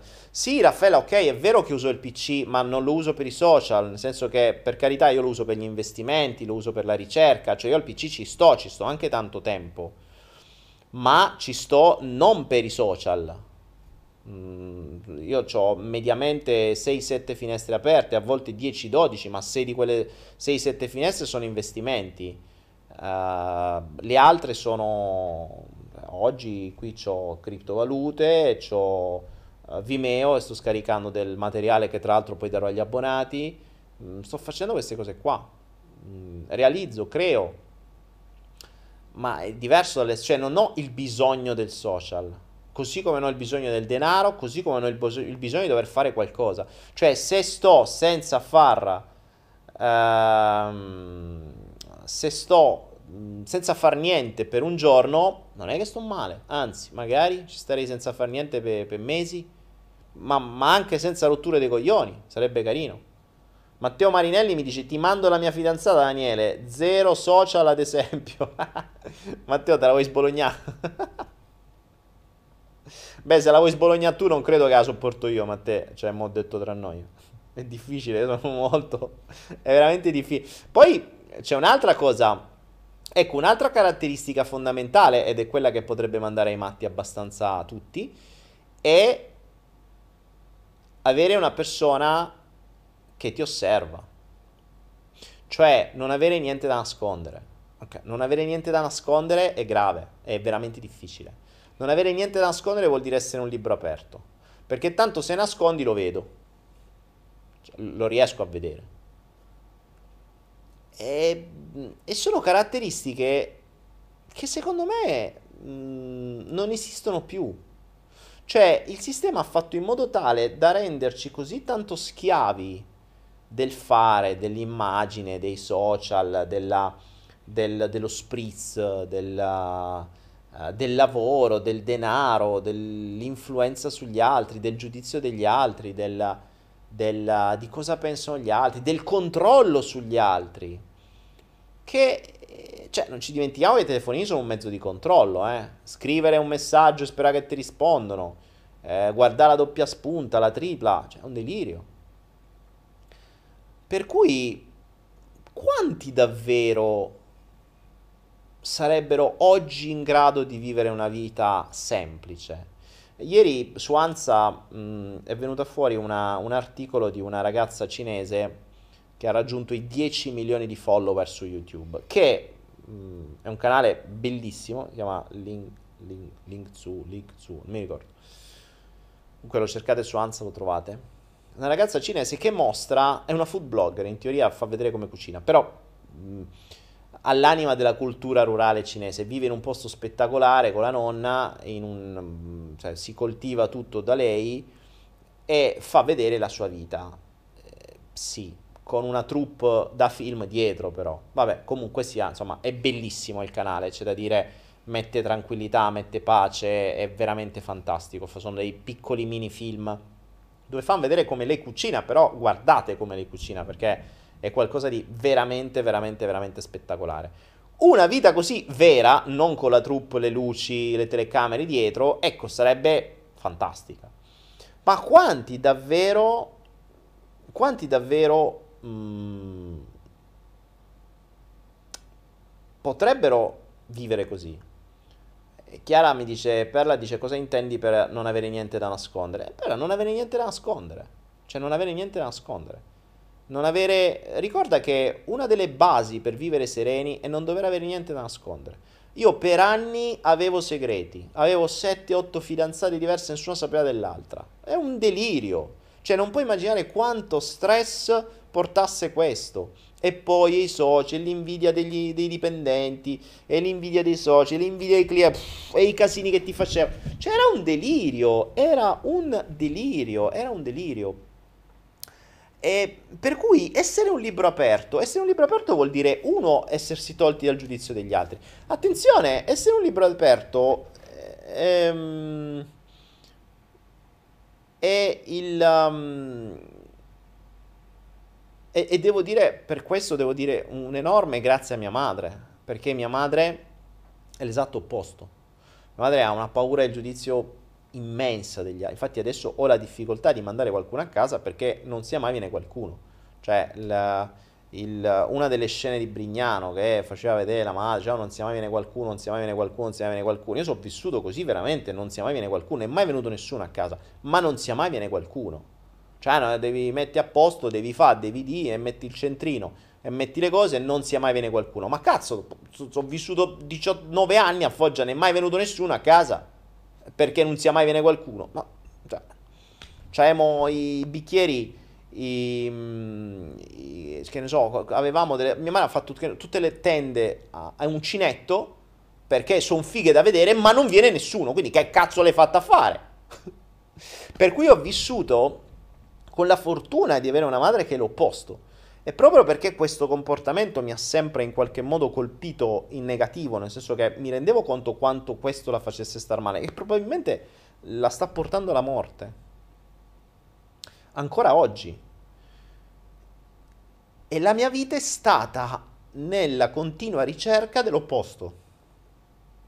Cioè, nella continua, ri- o meglio, nella continua ricerca, adesso che l'ho capito, negli ultimi dieci anni, nella continua ricerca di fregarmene del giudizio degli altri. Il che, ieri riflettevo anche su questo, devo dire che probabilmente la mia figura, cioè questo che sono diventato, che cosa sono diventato? Boh, uno che parla su YouTube con 355 persone che lo seguono, niente di che. Però ho un'immagine tale ormai che posso andare in giro per l'Italia con i pantaloni di Doraemon fregandomene altamente di quello che possa dire la gente. Perché il mio valore non dipende dagli altri. Perché sono diventato autoreferente. Mi puoi parlare dietro, mi puoi dire che sono un coglione, mi puoi dire che non valgo niente, mi puoi dire quello che cazzo te pare. Mi rimbalzi, come si dice a Roma, mi rimbalzi. Ci ho messo 40 spicci anni per arrivarci, ammetto che probabilmente l'essere diventato quello che sono diventato è stata una conseguenza al fatto di volermi liberare da quello. Perché uno sicuro dei modi per poter liberarti dal giudizio degli altri è essere tu a creare la base da cui poi gli altri giudicano. Cioè, se il giudizio viene dato basandosi su delle regole messe da un sistema, io devo creare delle regole nuove, cioè io devo essere quello che crea le regole nuove. Ehm, c'è da dire un'altra cosa, e, e questa è stata sempre una continua della riflessione di ieri, che finché avrai il bisogno e questo ce l'hanno tutti, di appartenenza a qualcosa di più grande perché ci si sente da soli, sarai costretto o costretta a dover sopportare il giudizio degli altri e rispettare le altrui regole. Per cui se io volessi andare in giro così in Italia, con i pantaloncini con gli elefanti corti, che leggerissimi, e con la maglietta con questo tizio qua che non so neanche chi è. Se io volessi andare in giro in Italia, ma avessi la necessità di stare nel gruppo di amici, di, che ne so, imprenditori, figattoli, io non potrei andare così, perché mi butterebbero fuori, perché mi guarderebbero male, perché mi escluderebbero dal gruppo, perché mi valuterebbero male. E quindi io non potrei entrare in quel gruppo. A quel punto, nel momento in cui scelgo di entrare in quel gruppo, dovrò rispettarne le regole. Dovrò capire quali sono le regole e dovrò necessariamente rispettarle. Quindi capiamo che il giudizio diventa un sottostante del bisogno di appartenenza. Il bisogno di appartenenza diventa un sottostante dell'incapacità di star bene a se stessi e soprattutto dell'incapacità di crearsi un proprio branco. E continuo a parlare di branchi, perché è l'unica cosa che in natura funzionano e sono l'unica cosa che in natura sono funzionali. Sono funzionali. E infatti ragionando sul concetto di branco che facevo quelle riflessioni, ho detto, bah sì, figo, perché è vero che mi sono liberato dal dover appartenere a branchi degli altri e rispettare le regole degli altri e ci ho messo una vita per raggiungerlo. Ma è anche vero, uh, ma è anche vero che mm, arrivi a un certo punto che il branco diventa funzionale. In natura è funzionale. Lo vedo adesso con i miei genitori. Sono in due, stanno male, stanno da soli, eh, eh so cazzi. Non hanno un branco che li può aiutare. La famiglia è fatta apposta per questo, eh. Perché in genere la famiglia vuole già delle regole ben specifiche, ovvero... Uh, vogliono bene o male un'età simile, così che tu invecchi assieme e così che manco te puoi supportare. E teoricamente mh, i figli dovrebbero aiutare se te lo permettessero, ma in realtà un'altra statistica ci dice un'altra cosa. Il genitore è il genitore, il figlio è il figlio. Quindi il genitore cresce il figlio e aiuta il figlio. Il figlio fa difficoltà ad aiutare il genitore voi pensate che mi venga facile aiutare i miei genitori? Il mio più grosso impatto nell'aiutare i miei genitori sono i miei genitori stessi. Cioè le più grandi difficoltà non mi vengono da fuori, mi vengono da loro. Capite qual è? Cioè, è questa l'impotenza. Perché io vorrei poter aiutare per quello che posso, da dove posso, com'è. Ma non mi viene neanche permesso. Perché il genitore fa il genitore il figlio fa il figlio. Non vai a opporre i ruoli. E questo mh, mm, probabilmente se sentite eh, persone che eh, hanno, mh, mm, hanno lavorato magari con anziani, sanno bene questo. Io ho avuto esperienze di tante persone, figli di genitori, che poi si sono ritrovati ad avere difficoltà ad aiutare gli stessi genitori alcuni non hanno manco aiutato, alcuni genitori se ne sono fregati dei figli, però insomma i ruoli diciamo quelli standard dove il genitore fa il figlio, lo ama, lo supporta, non quello nel caso in cui il genitore ha fatto il figlio per sbaglio e se gli può fare danno gli fa danno e lo vuole solo controllare rompendogli i coglioni, quello è un altro discorso. Però i genitori standard, cioè quelli veri che aiutano il figlio, lo supportano, per farlo lasciare, per, per, farlo volare da solo. Io, I miei genitori sono sempre stati, ironia della sorte, sono sempre stati quando ho avuto bisogno, adesso c'hanno bisogno loro, io non posso tornare.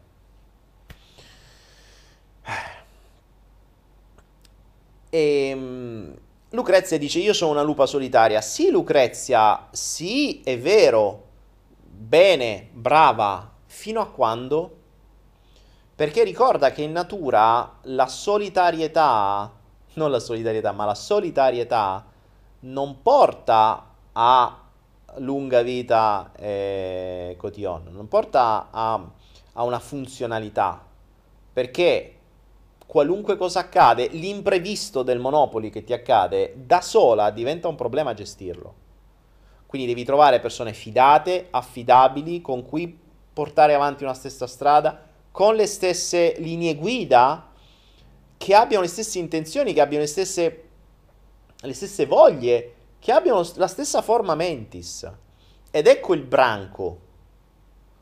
Il branco deve avere un capobranco e deve avere tutta una serie di gregari di persone, eh, o, insomma di, di, animali nel caso degli animali, che siano funzionali adesso, che in genere poi sono, poi si accoppiano tra di loro, lì non c'è un problema d'età, si ammischiano tra di loro e, e crescono ma ha, un, ha una logica funzionale, perché più si è, più è facile supportare gli altri, perché è, è più facile proteggersi. Oggi come oggi il mondo cerca di isolarci, lo abbiamo visto con questo virus. Cerca di isolarci in modo tale che diventiamo più deboli. Isolamento vuol dire debolezza, ragazzi. Cioè, è inutile questo, eh non è il concetto dell'animale sociale, perché non vi dimenticate che noi abbiamo scambiato il concetto di branco con la comitiva di amici. Ma la comitiva di amici serve per divertirsi, perché quando avrete bisogno saranno pochissimi quelli che vi ritroverete a fianco, pochissimi, pochissimi, state sereni, pochissimi. Quindi è ben diverso un branco che si sussiste, che si assiste e con cui si vive assieme da un, uh, un, una combriccola d'amici che se si va a fare spritz. Capite? Quindi, mm, uh, Perla dice, ma, ma, scusate, voi non sognate una comunità, una comunità dove siamo tutti uniti? Mm, Chiara, io chiamo Chiara, ma è Perla Madonna. Uh, Perla, no, No, no, no, questo era un sogno di prima, ma era un sogno, è abbastanza improponibile. Una comunità è quello che in natura non accade mai. La comunità in natura non esiste, esistono i branchi e in natura due branchi non si mischiano mai. Mai. Non esiste in natura sta roba. I branchi non si mischiano, si mischiano solo in cattività e in cattività fanno casini, si chiama cattività, cioè già una cosa cattiva.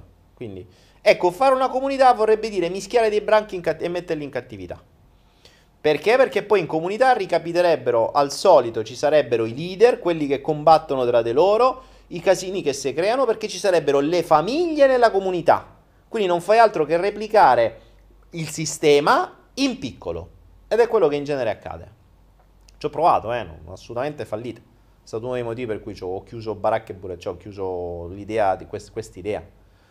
Mm, a monte c'è un sistema errato nella nella mente delle persone. C'è un concetto di divisione, di divisione e di chiusura, che è quello che continuano a fare ancora di più oggi col virus.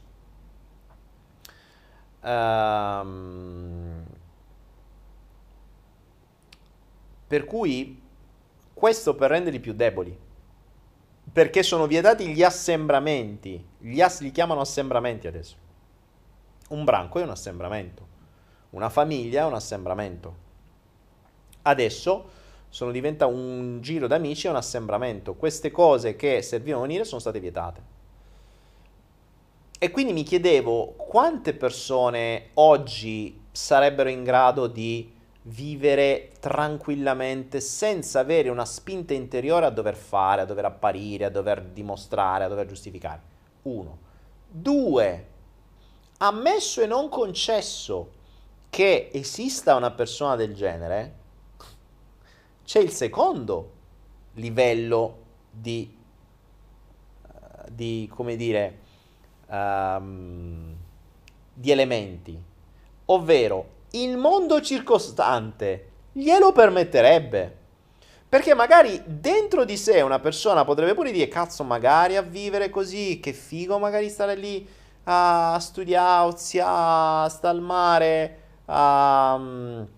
A piantare piante, a rispettare la natura, a fare sta cosa, di potrebbe anche stare in linea con i pensieri, potrebbe stare su tutto. Ma siamo sicuri che poi non c'hai i fidanzati, gli amici, i genitori, i nonni, i cani, i gatti, i mutui, le banche che gli rompono i coglioni e dicono dove andate? Che voi fate? Cioè, stai qua, va, che devi lavorare, devi pagarti il mutuo, devi dare da mangiare a tuo figlio, eh, devi mantenere tu moglie o tuo marito, non devi rompere i coglioni. Non è per niente facile. riflettevo su questo, era questa la mia riflessione. Oggi come oggi il mondo istruisce i bambini per creare dei lavoratori, e questo è stato detto sin dall'inizio da Rockefeller quando ha creato i programmi di studi, ma soprattutto non esci da lì. Cioè è davvero complesso poter cambiare le regole. È davvero complesso poter cambiare dentro la testa, perché fuori è un attimo, basta che ti allontani, sparisci. Uh, guardate, ieri Mm, ehm, uh, allora, scusatemi un secondo.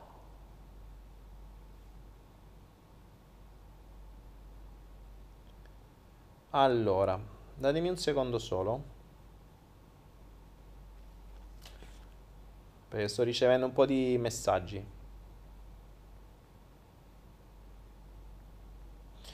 E ieri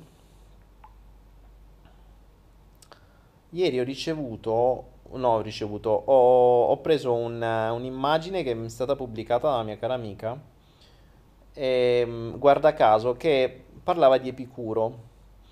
E diceva Epicuro, mm, Epicuro sente di dover smettere di lottare contro un mondo in cui gli ingranaggi che muovono le cose sono molto più grandi di noi.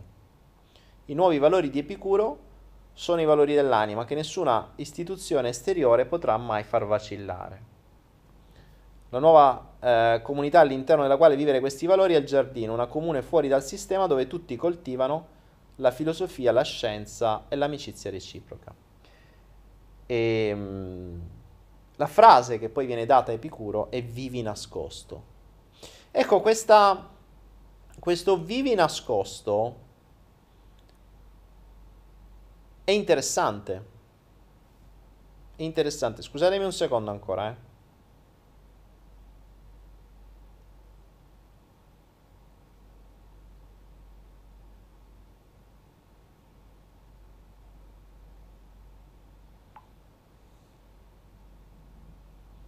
E oggi è così, ragazzi. Scusatemi un attimo, ma sto ricevendo un po' di persone. Eh, sto ricevendo un po' di messaggi di persone che potrebbero una mano a me. Ecco, prima, scusatemi, Eh, prima la mia idea era quella di apparire, di essere, di, di- di diventare pubblico, no? Di essere un personaggio pubblico e di mostrare le cose. Oggi come oggi, vista la situazione internazionale, vista come le cose si stanno muovendo, viste le cose come si stanno muovendo, sarei d'accordo con Epicuro, vivi nascosto, vivi nascosto, cioè meno appari, meglio è. Meno, a- meno, a- mm, meno appari, meglio è. Meno fai sapere dove stai, che fai, meglio è. Quindi in un mondo in cui hanno fatto di tutto per farci mettere i nostri dati online e farci apparire costantemente e mettere tutto alla mercé di tutti, dovremmo cominciare a ragionare che se loro vogliono questo, noi dovremmo fare l'opposto. Se loro ci vogliono dividere, noi dovremmo unirci. Ma unirci non a cazzo, ragazzi, è questo il grosso problema. Unirci non a cavolo, non a cavolo, ma unirci in veri e propri branchi. Branchi vuol dire mh, persone che hanno, cioè gruppi che hanno un leader, un capobranco e che hanno tutta una serie di persone che sono funzionali al branco stesso, funzionali, non disfunzionali, cioè non delle palle al piede, non che la pensano in maniera diversa, se no vanno in un altro branco, oppure si creano il loro branco se sono capaci. Perché rimane il fatto che se vuoi entrare in un branco ne devi rispettare le regole. Ed è molto più facile se ci fossero branchi che la pensano già come te, dove le regole sono già quelle che hai nella tua testa. Perché se no sarai sempre costretto a dover rispettare branchi, eh, regole di altri. E quindi stare di nuovo nel giudizio. E quindi reprimere. E reprimendo fare casini. Perché le repressioni diventano i mostri più grandi. E di questo anche ne ho già parlato tempo fa in alcuni flow. Ecco perché dovremmo rivedere completamente la forma mentis, cioè proprio la nostra architettura mentale. Lo so che è un'utopia, è un'utopia, cioè sto facendo dei discorsi utopici, però li faccio, che me frega. È la mia trasmissione, chi mi vuole guardare mi guarda, chi non mi vuole guardare non mi guarda, sti cazzi, stasera siamo pochi, 361 si vede che starò annoiando con questi discorsi utopici, ma va bene così perché il mio sprono è cercare di farvi ragionare su come va il mondo. Non cambierà, per carità, non è che mo arriva Cucuru, Cucucu, 2020, tutte quelle cazzate che state sentendo, non cambia una sega. Cioè, non cambia una sega. Il mondo di là è fatto in una certa maniera. Ok, possiamo essere d'accordo o non essere d'accordo, possiamo, ci può piacere o non ci può piacere, possiamo giudicarlo o non giudicarlo, può essere una merda o no. Più lo conoscerete, più vi renderete conto di quanta merda c'è. Ok, vabbè, siamo nati in questo mondo di merda. E allora? Prendiamo questa merda e fertilizziamo le nostre piantine. Facciamoci il nostro orticello grazie a questo enorme fertilizzante che il mondo ci ha dato, invece di star lì a sguazzarci. No? Possiamo uscire un attimo, prendere quello che da lì ci serve e lo usiamo per fertilizzare e per, per far crescerci il nostro piccolo orticello. Orticello dove tendiamo a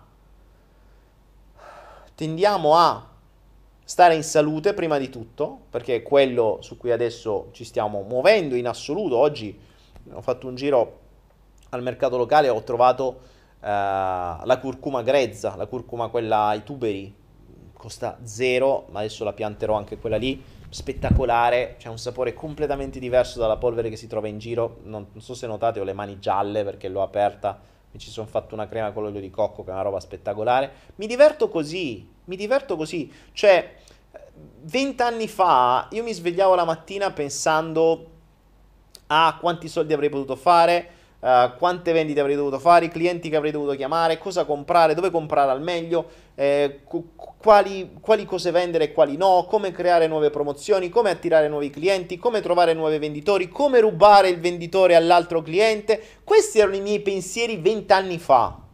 Cosa mi hanno portato? Zero. Anzi, no zero. Ho perso stress, salute e un sacco di soldi. Sì, li ho fatti, poi li ho persi tutti. Zero, ma felicità zero, serenità zero, salute zero.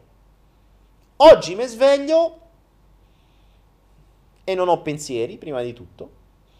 Vado giù e vedo se sono cresciute le piante e magari vado nel mercatino a scoprire qualcosa di nuovo, magari un frutto nuovo, magari un'erba nuova, magari mi interesso di qualcosa di nuovo, vedo quali benefici ha, li integro, scopro, cerco, chiedo, mi informo, studio, eccetera.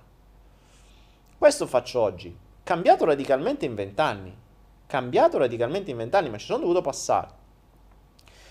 Oggi vi dico che con una mentalità del genere crearsi un branco la vedo molto dura. Infatti ragionavo su questo l'altro giorno. Eh. Ho detto sì, ok, sarebbe figo avere qualche altra persona vicino. Ma dove le trovi? Dove le trovi con tutte le caratteristiche che ho detto prima? Eh, zero telefono, zero necessità di apparire, eh, stessa mentalità, rispetto assoluto delle persone, degli animali, delle cose, delle piante, eh, non sperpero, rispetto alla natura, mh, mm, voglia di crescere, voglia di eh, stare in salute, eh, indipendenza finanziaria ehm, e soprattutto indipendenza dal mondo esterno che non ti rompe i coglioni. Infatti ho detto ok va bene, farò, mi farò un branco di gatti o di cani. Eh, se, se veramente parlando di branco l'unica speranza è e avere un bel po', un bel po' dei cani. Uh, vediamo un po', rispondiamo un po' di, di, messaggi. Ragazzi, oggi è andata così, dai, oggi era un po', un po' così, sono con la testa un po' là e un po' qua, però questo, questa riflessione è stata dovuta anche a tutto questo. A tutto questo dicendo, cioè, per quanto la mia visione sia utopica in questo mondo, quel mondo là dovrebbe ricordarsi che alla fine dei giochi torna tutto nella scatola. Cioè, alla fine dei giochi non importa se tu avevi quattro alberghi a Parco della Vittoria e hai guadagnato un sacco di soldi. Torna tutto nella scatola e va nuovo tutto nell'armadio, che è quello che conta. Cioè, ma quando arriviamo a una certa età che ci troviamo di fronte alla morte, che potrebbe essere imprevista, come gli imprevisti che capitano, come il proprietario di questa casa che è morto a 62 anni, è andato via in 4 mesi, come mia madre che da un momento all'altro ci è capitata sta roba. Tutti ci aspettavamo, cioè tutto mi aspettavo tranne che questo. Cioè, ma non è che aveva avuto sì, ha avuto qualcosina, mai. Improvvisamente, pam, via. Cazzo. Ma, eh, cioè, che cazzo serve? Quando arrivi poi lì, in quel momento, ma non ti viene da dire, ma chi cazzo me l'ha fatto fare? Ecco, io vi farei fare...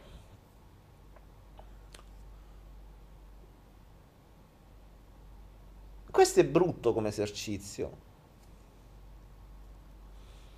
Questo è brutto come esercizio.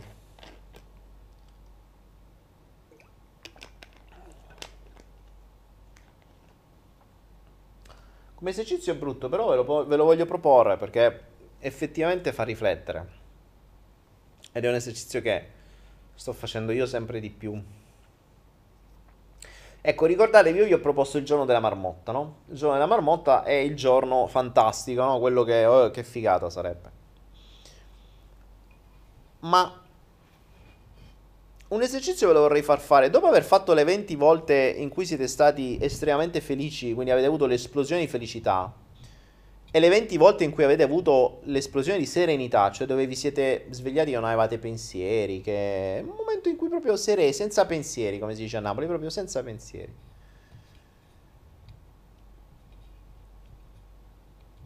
Io vi chiedo questo, questo esercizio. Immaginate per un attimo e prendetevi del tempo, prendetevi un paio d'ore se non riuscite a prendervi un paio d'ore neanche adesso che state col virus, preoccupatevi. Cioè, preoccupatevi davvero. Però prendetevi un paio d'ore e immaginate per un attimo che adesso col, col gruppo della salute stiamo insegnando a fare un po' gli esami del sangue, a leggerli, eccetera. No? Immaginate per un attimo che vi andate a fare questi esami e da lì si scopre che avete un tumore estesissimo. Vi fate delle altre analisi, vi fanno vedere le cose e vi dicono guardate, questo tipo di tumore in genere lascia da 1 a 3 mesi di vita. Questo è incurabile.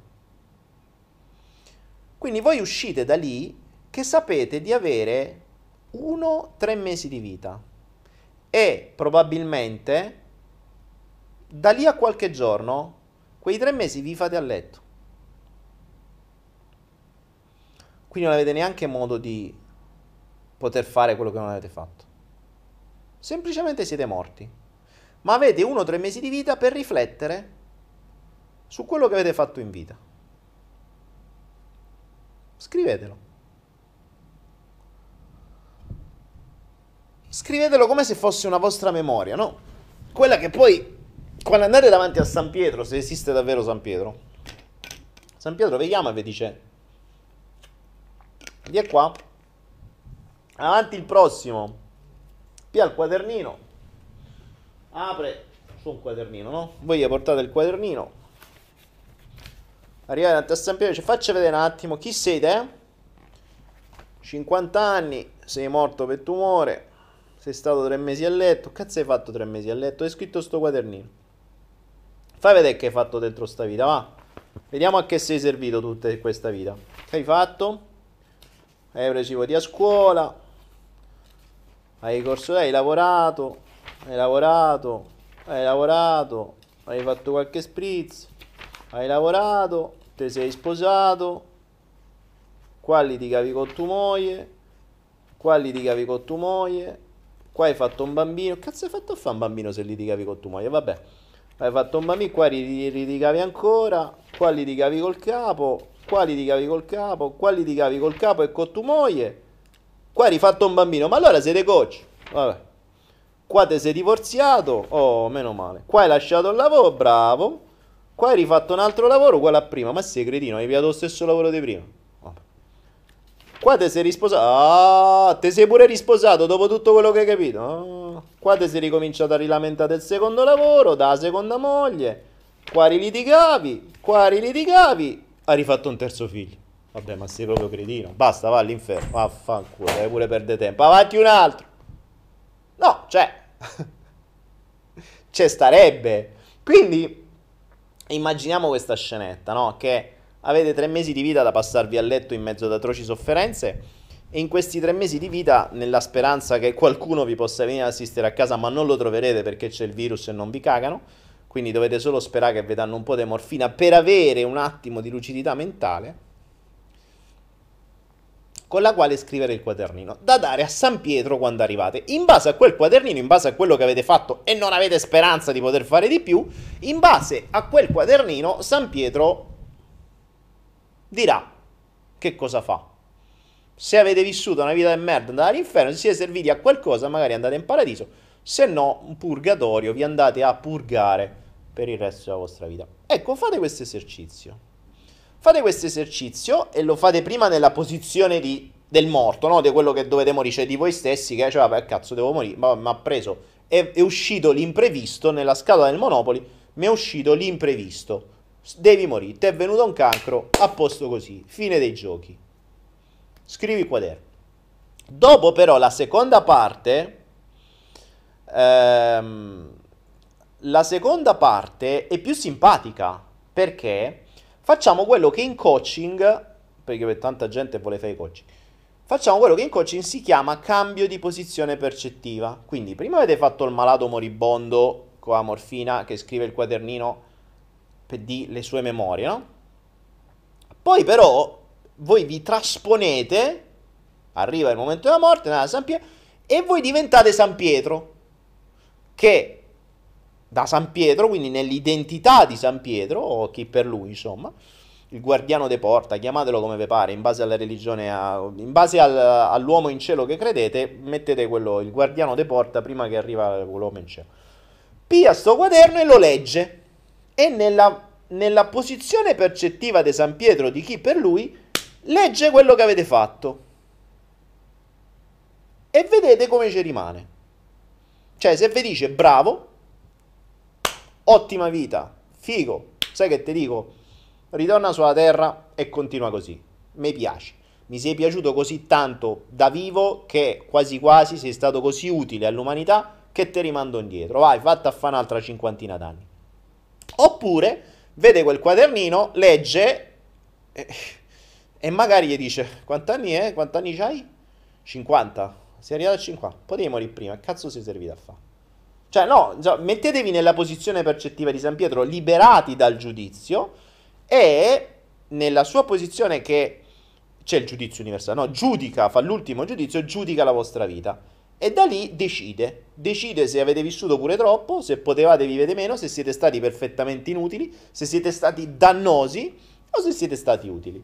Base a quello e poi il gioco finisce. Da lì fate, vostri, fate le vostre considerazioni. Perché se pure a San Pietro va detto che siete inutili, cazzo, forse toccherebbe davvero fare qualcosa. Ma fare qualcosa prima che variva quel cazzo di cancro. Magari non variva, eh, non è che a tirare i piedi. So. Vedendo come sta andando il mondo, le previsioni che stanno dando, uh, il, le vendite dei farmaci, quello che sta accadendo, 5G cazzi e mazzi, vaccini, eh, intossicazioni di tutti i tipi, elementi che vengono eliminati per far sì che voi vi ammaliate, non vi vengono date le informazioni per potenziare il sistema immunitario, cioè guardando come sta andando l'andazzo, non mi dite che sono pessimista, lo so che state diminuendo come utenti perché invece di essere 500 siamo 346 stasera, lo so ragazzi, ma la vita non è sempre rose e fiori. E nascondere i mostri dentro al bagno o sotto l'armadio o dentro l'armadio Ricordatevi che più li nascondete, più questi crescono. È meglio che li tirate fuori e li affrontate subito e ve ne liberate, piuttosto che li fate crescere dentro l'armadio, cazzati, repressi e quando escono sono quattro volte più grossi di quando li avete chiusi. Quindi... Eh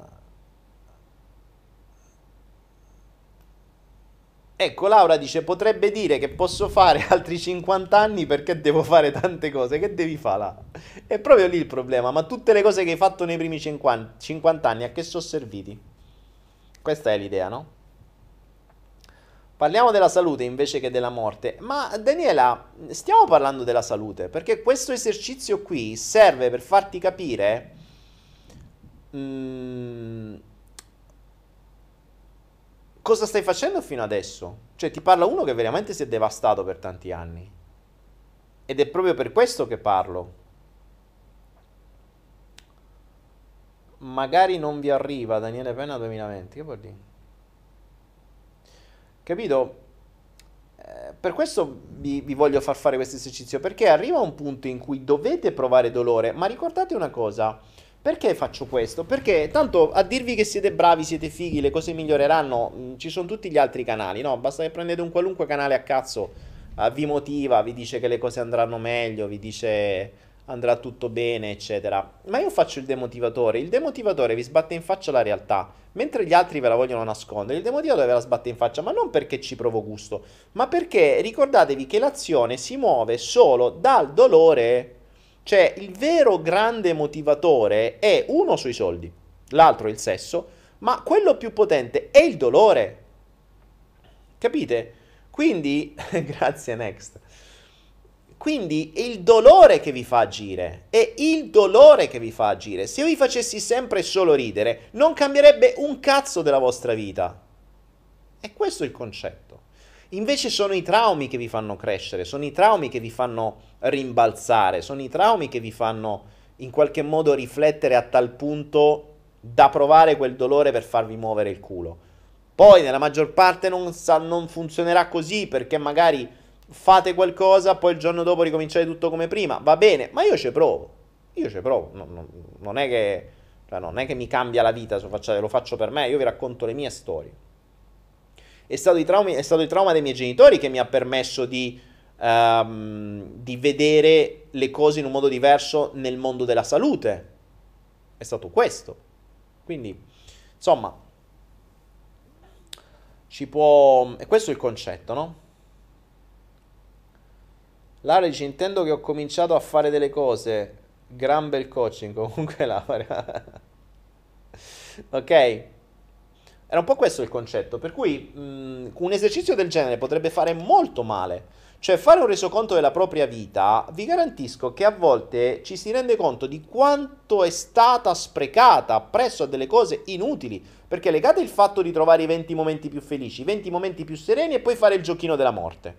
Eh, metteteli tutti assieme e vediamo se non ve fate uno più uno e non, non vi rimettete un attimo a rivedere la vostra vita. Ovviamente per alcuni, perché magari cioè, se la faccio oggi sto a posto così, va bene Certo, mi piacerebbe fare altre cose, però ok, va bene così. Cioè, ogni giorno mh, mm, cerco di, di vivermi emozioni positive belle da ricordare. Quindi oggi io scelgo non tra la cosa che mi fa più soldi, non tra la cosa uh, più, più buona, ma tra la cosa che mi dà un'emozione positiva e oggi sono alla ricerca di emozioni positive, me le pianto le emozioni positive, mi rendo conto, ascolto il mio corpo per vedere quando mi dà le emozioni positive, che non è dopamina soltanto, non è puro piacere, ma è, è, è molto di più, è mh, mm, quel senso di, di vita, eh, di, di, di, amore incondizionato, di, cura, di, vita vera e propria.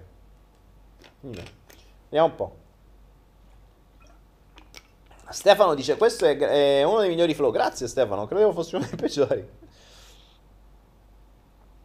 Ma che cosa dobbiamo fare di preciso, anche se la cosa è completamente soggettiva?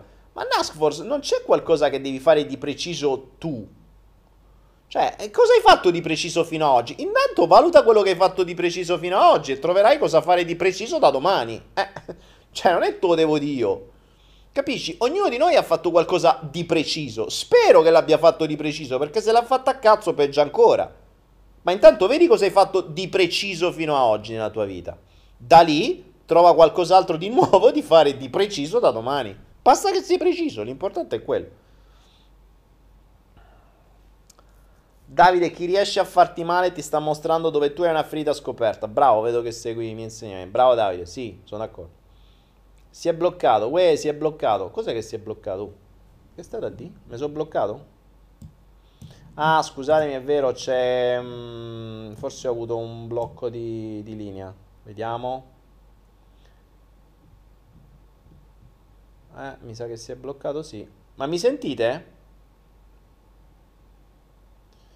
È vero, questo flow è bellissimo. Carino lo Yoda che è dietro. Ragazzi, mi sentite? Perché io vedo tutto bloccato dietro di me. Cioè, vedo... Ah no, ok, è ripartito, fantastico. Chiara Santi, io voglio i fiori che bevi tu. Chiara, sono disponibili su Anaera, sono disponibili su Idilia. Ah, tra l'altro vi ricordo che su Idilia ci sono i miei corsi a partire da un euro, vabbè. Ehm, però non si può spedire, quindi li ordinate ma partiranno appena possibile. Filippo dice ci sarà il Flow Lab? Eh, Filippo, a me lo chiedi? Chiedilo a Conte. Che cazzo ne so io? Cioè, la data c'è, poi se ce lo fanno fa non dipende da me.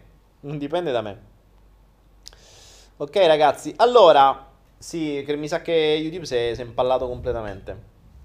Ragazzuoli, sono le 22.17. Io vi ho, fatto, vi ho fatto la mia riflessione. Scusatemi se è stata un po' così questa sera Spero mh, mm, che facciate questo esercizio. Mi piacerebbe che magari mi deste qualche riferimento o, che cosa avete compreso magari dopo questo, dopo che l'avete fatto.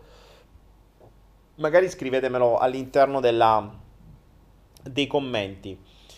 Um, io ringrazio tutti quelli che si sono iscritti al canale, cioè che si sono abbonati al canale perché avete visto che da oggi sono gli abbonamenti, quindi vi ringrazio davvero davvero tanto. Ho visto che eh, se ne sono iscritti alcuni, dico alcuni nomi, c'è Patrizia come sponsor, Monica, Leonid, Mari, Betty, Jenny, Claudio, Mina, Laura, Federica, Chris, Simone, Simona Bill, non so chi è, Titti, Perla.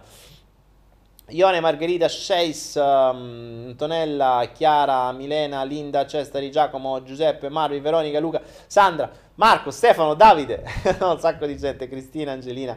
Ok, grazie, grazie, grazie, grazie, grazie. Alcuni sponsor, alcuni sostenitori, alcuni partner. Grazie a tutti che sostenete il canale. Grazie Anto. E, um, grazie a tutti che sostenete il canale e, e per voi strada facendo realizzerò delle cose, vi avviserò sulla, uh, sulla tab della community, riceverete dei messaggi che vedrete solo in base al livello di mh, abbonamento che avete fatto. Ovviamente mh, in, creerò i contenuti, eh, cioè il uh, o farò delle dirette speciali per voi o farò dei, delle cose soltanto per voi o magari faremo veramente magari delle dirette speciali solo per gli abbonati quando ce ne saranno un po' di più così che sarà un po' più ristretto e posso rispondere alle domande. Questo potrebbe essere già un primo grande vantaggio che invece di essere 300 o 400 per volta siamo un po' meno e posso rispondere a, alle domande vostre quindi diventa più un rapporto più stretto. Ovvio che i sostenitori ce ne saranno di più quindi sarete un, un gruppo più folto Uh, gli sponsor saranno un po' meno, i, i, VIP saranno un po' meno, i partner saranno un po' meno. Quindi grazie, grazie, grazie per, uh, per abbonarvi al canale.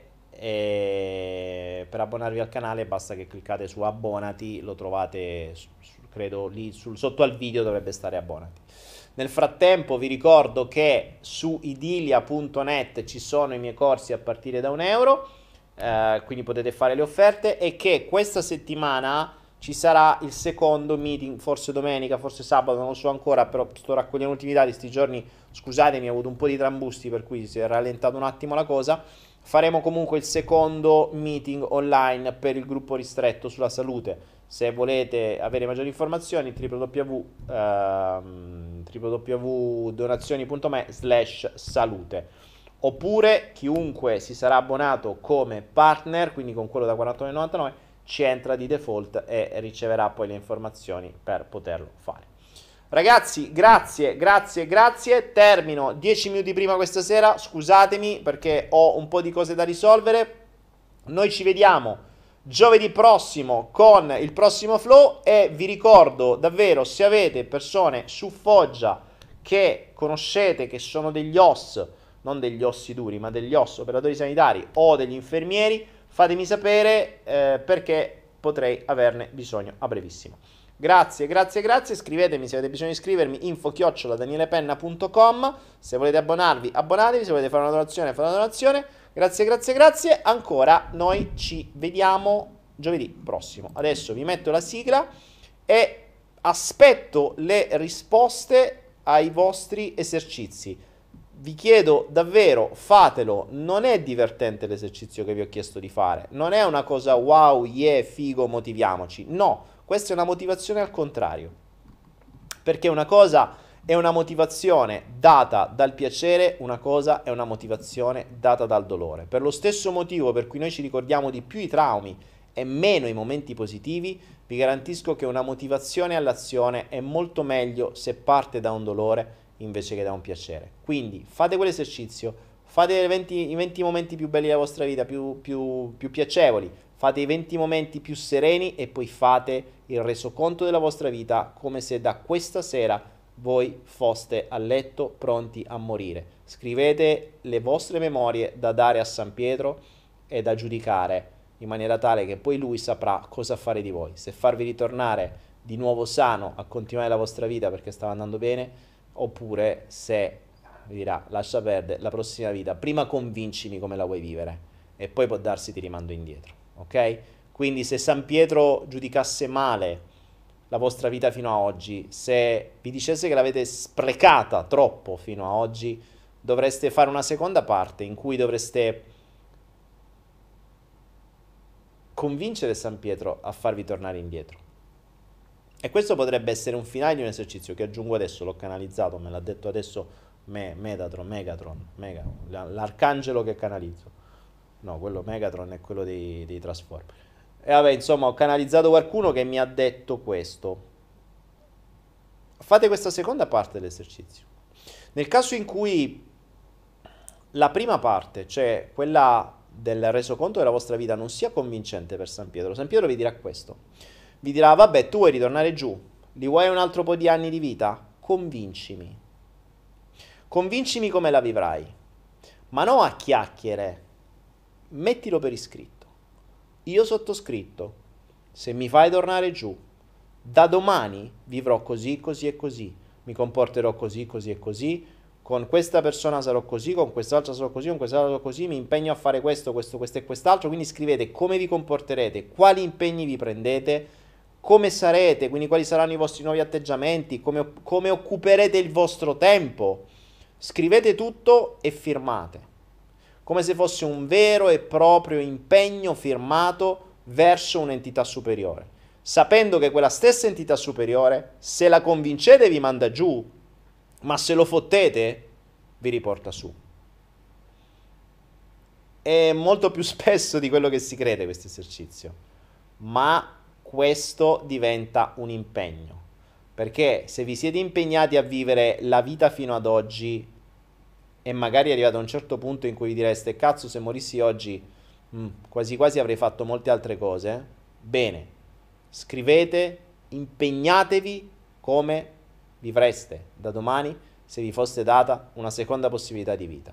E se a San Pietro lo convincerete, tornerete giù a vivere quella vita nuova e ovviamente dopo che vi siete impegnati e firmati, e io vi farei firmare col sangue più che con la penna, con un bel buchetto sul dito, con un ago e con una bella firma con la vostra impronta digitale macchiata di sangue, con un bel giuramento di sangue, da domani vi risvegliate e cominciate una nuova vita che sia degna vostra, del mondo e dell'uomo in cielo che più preferite.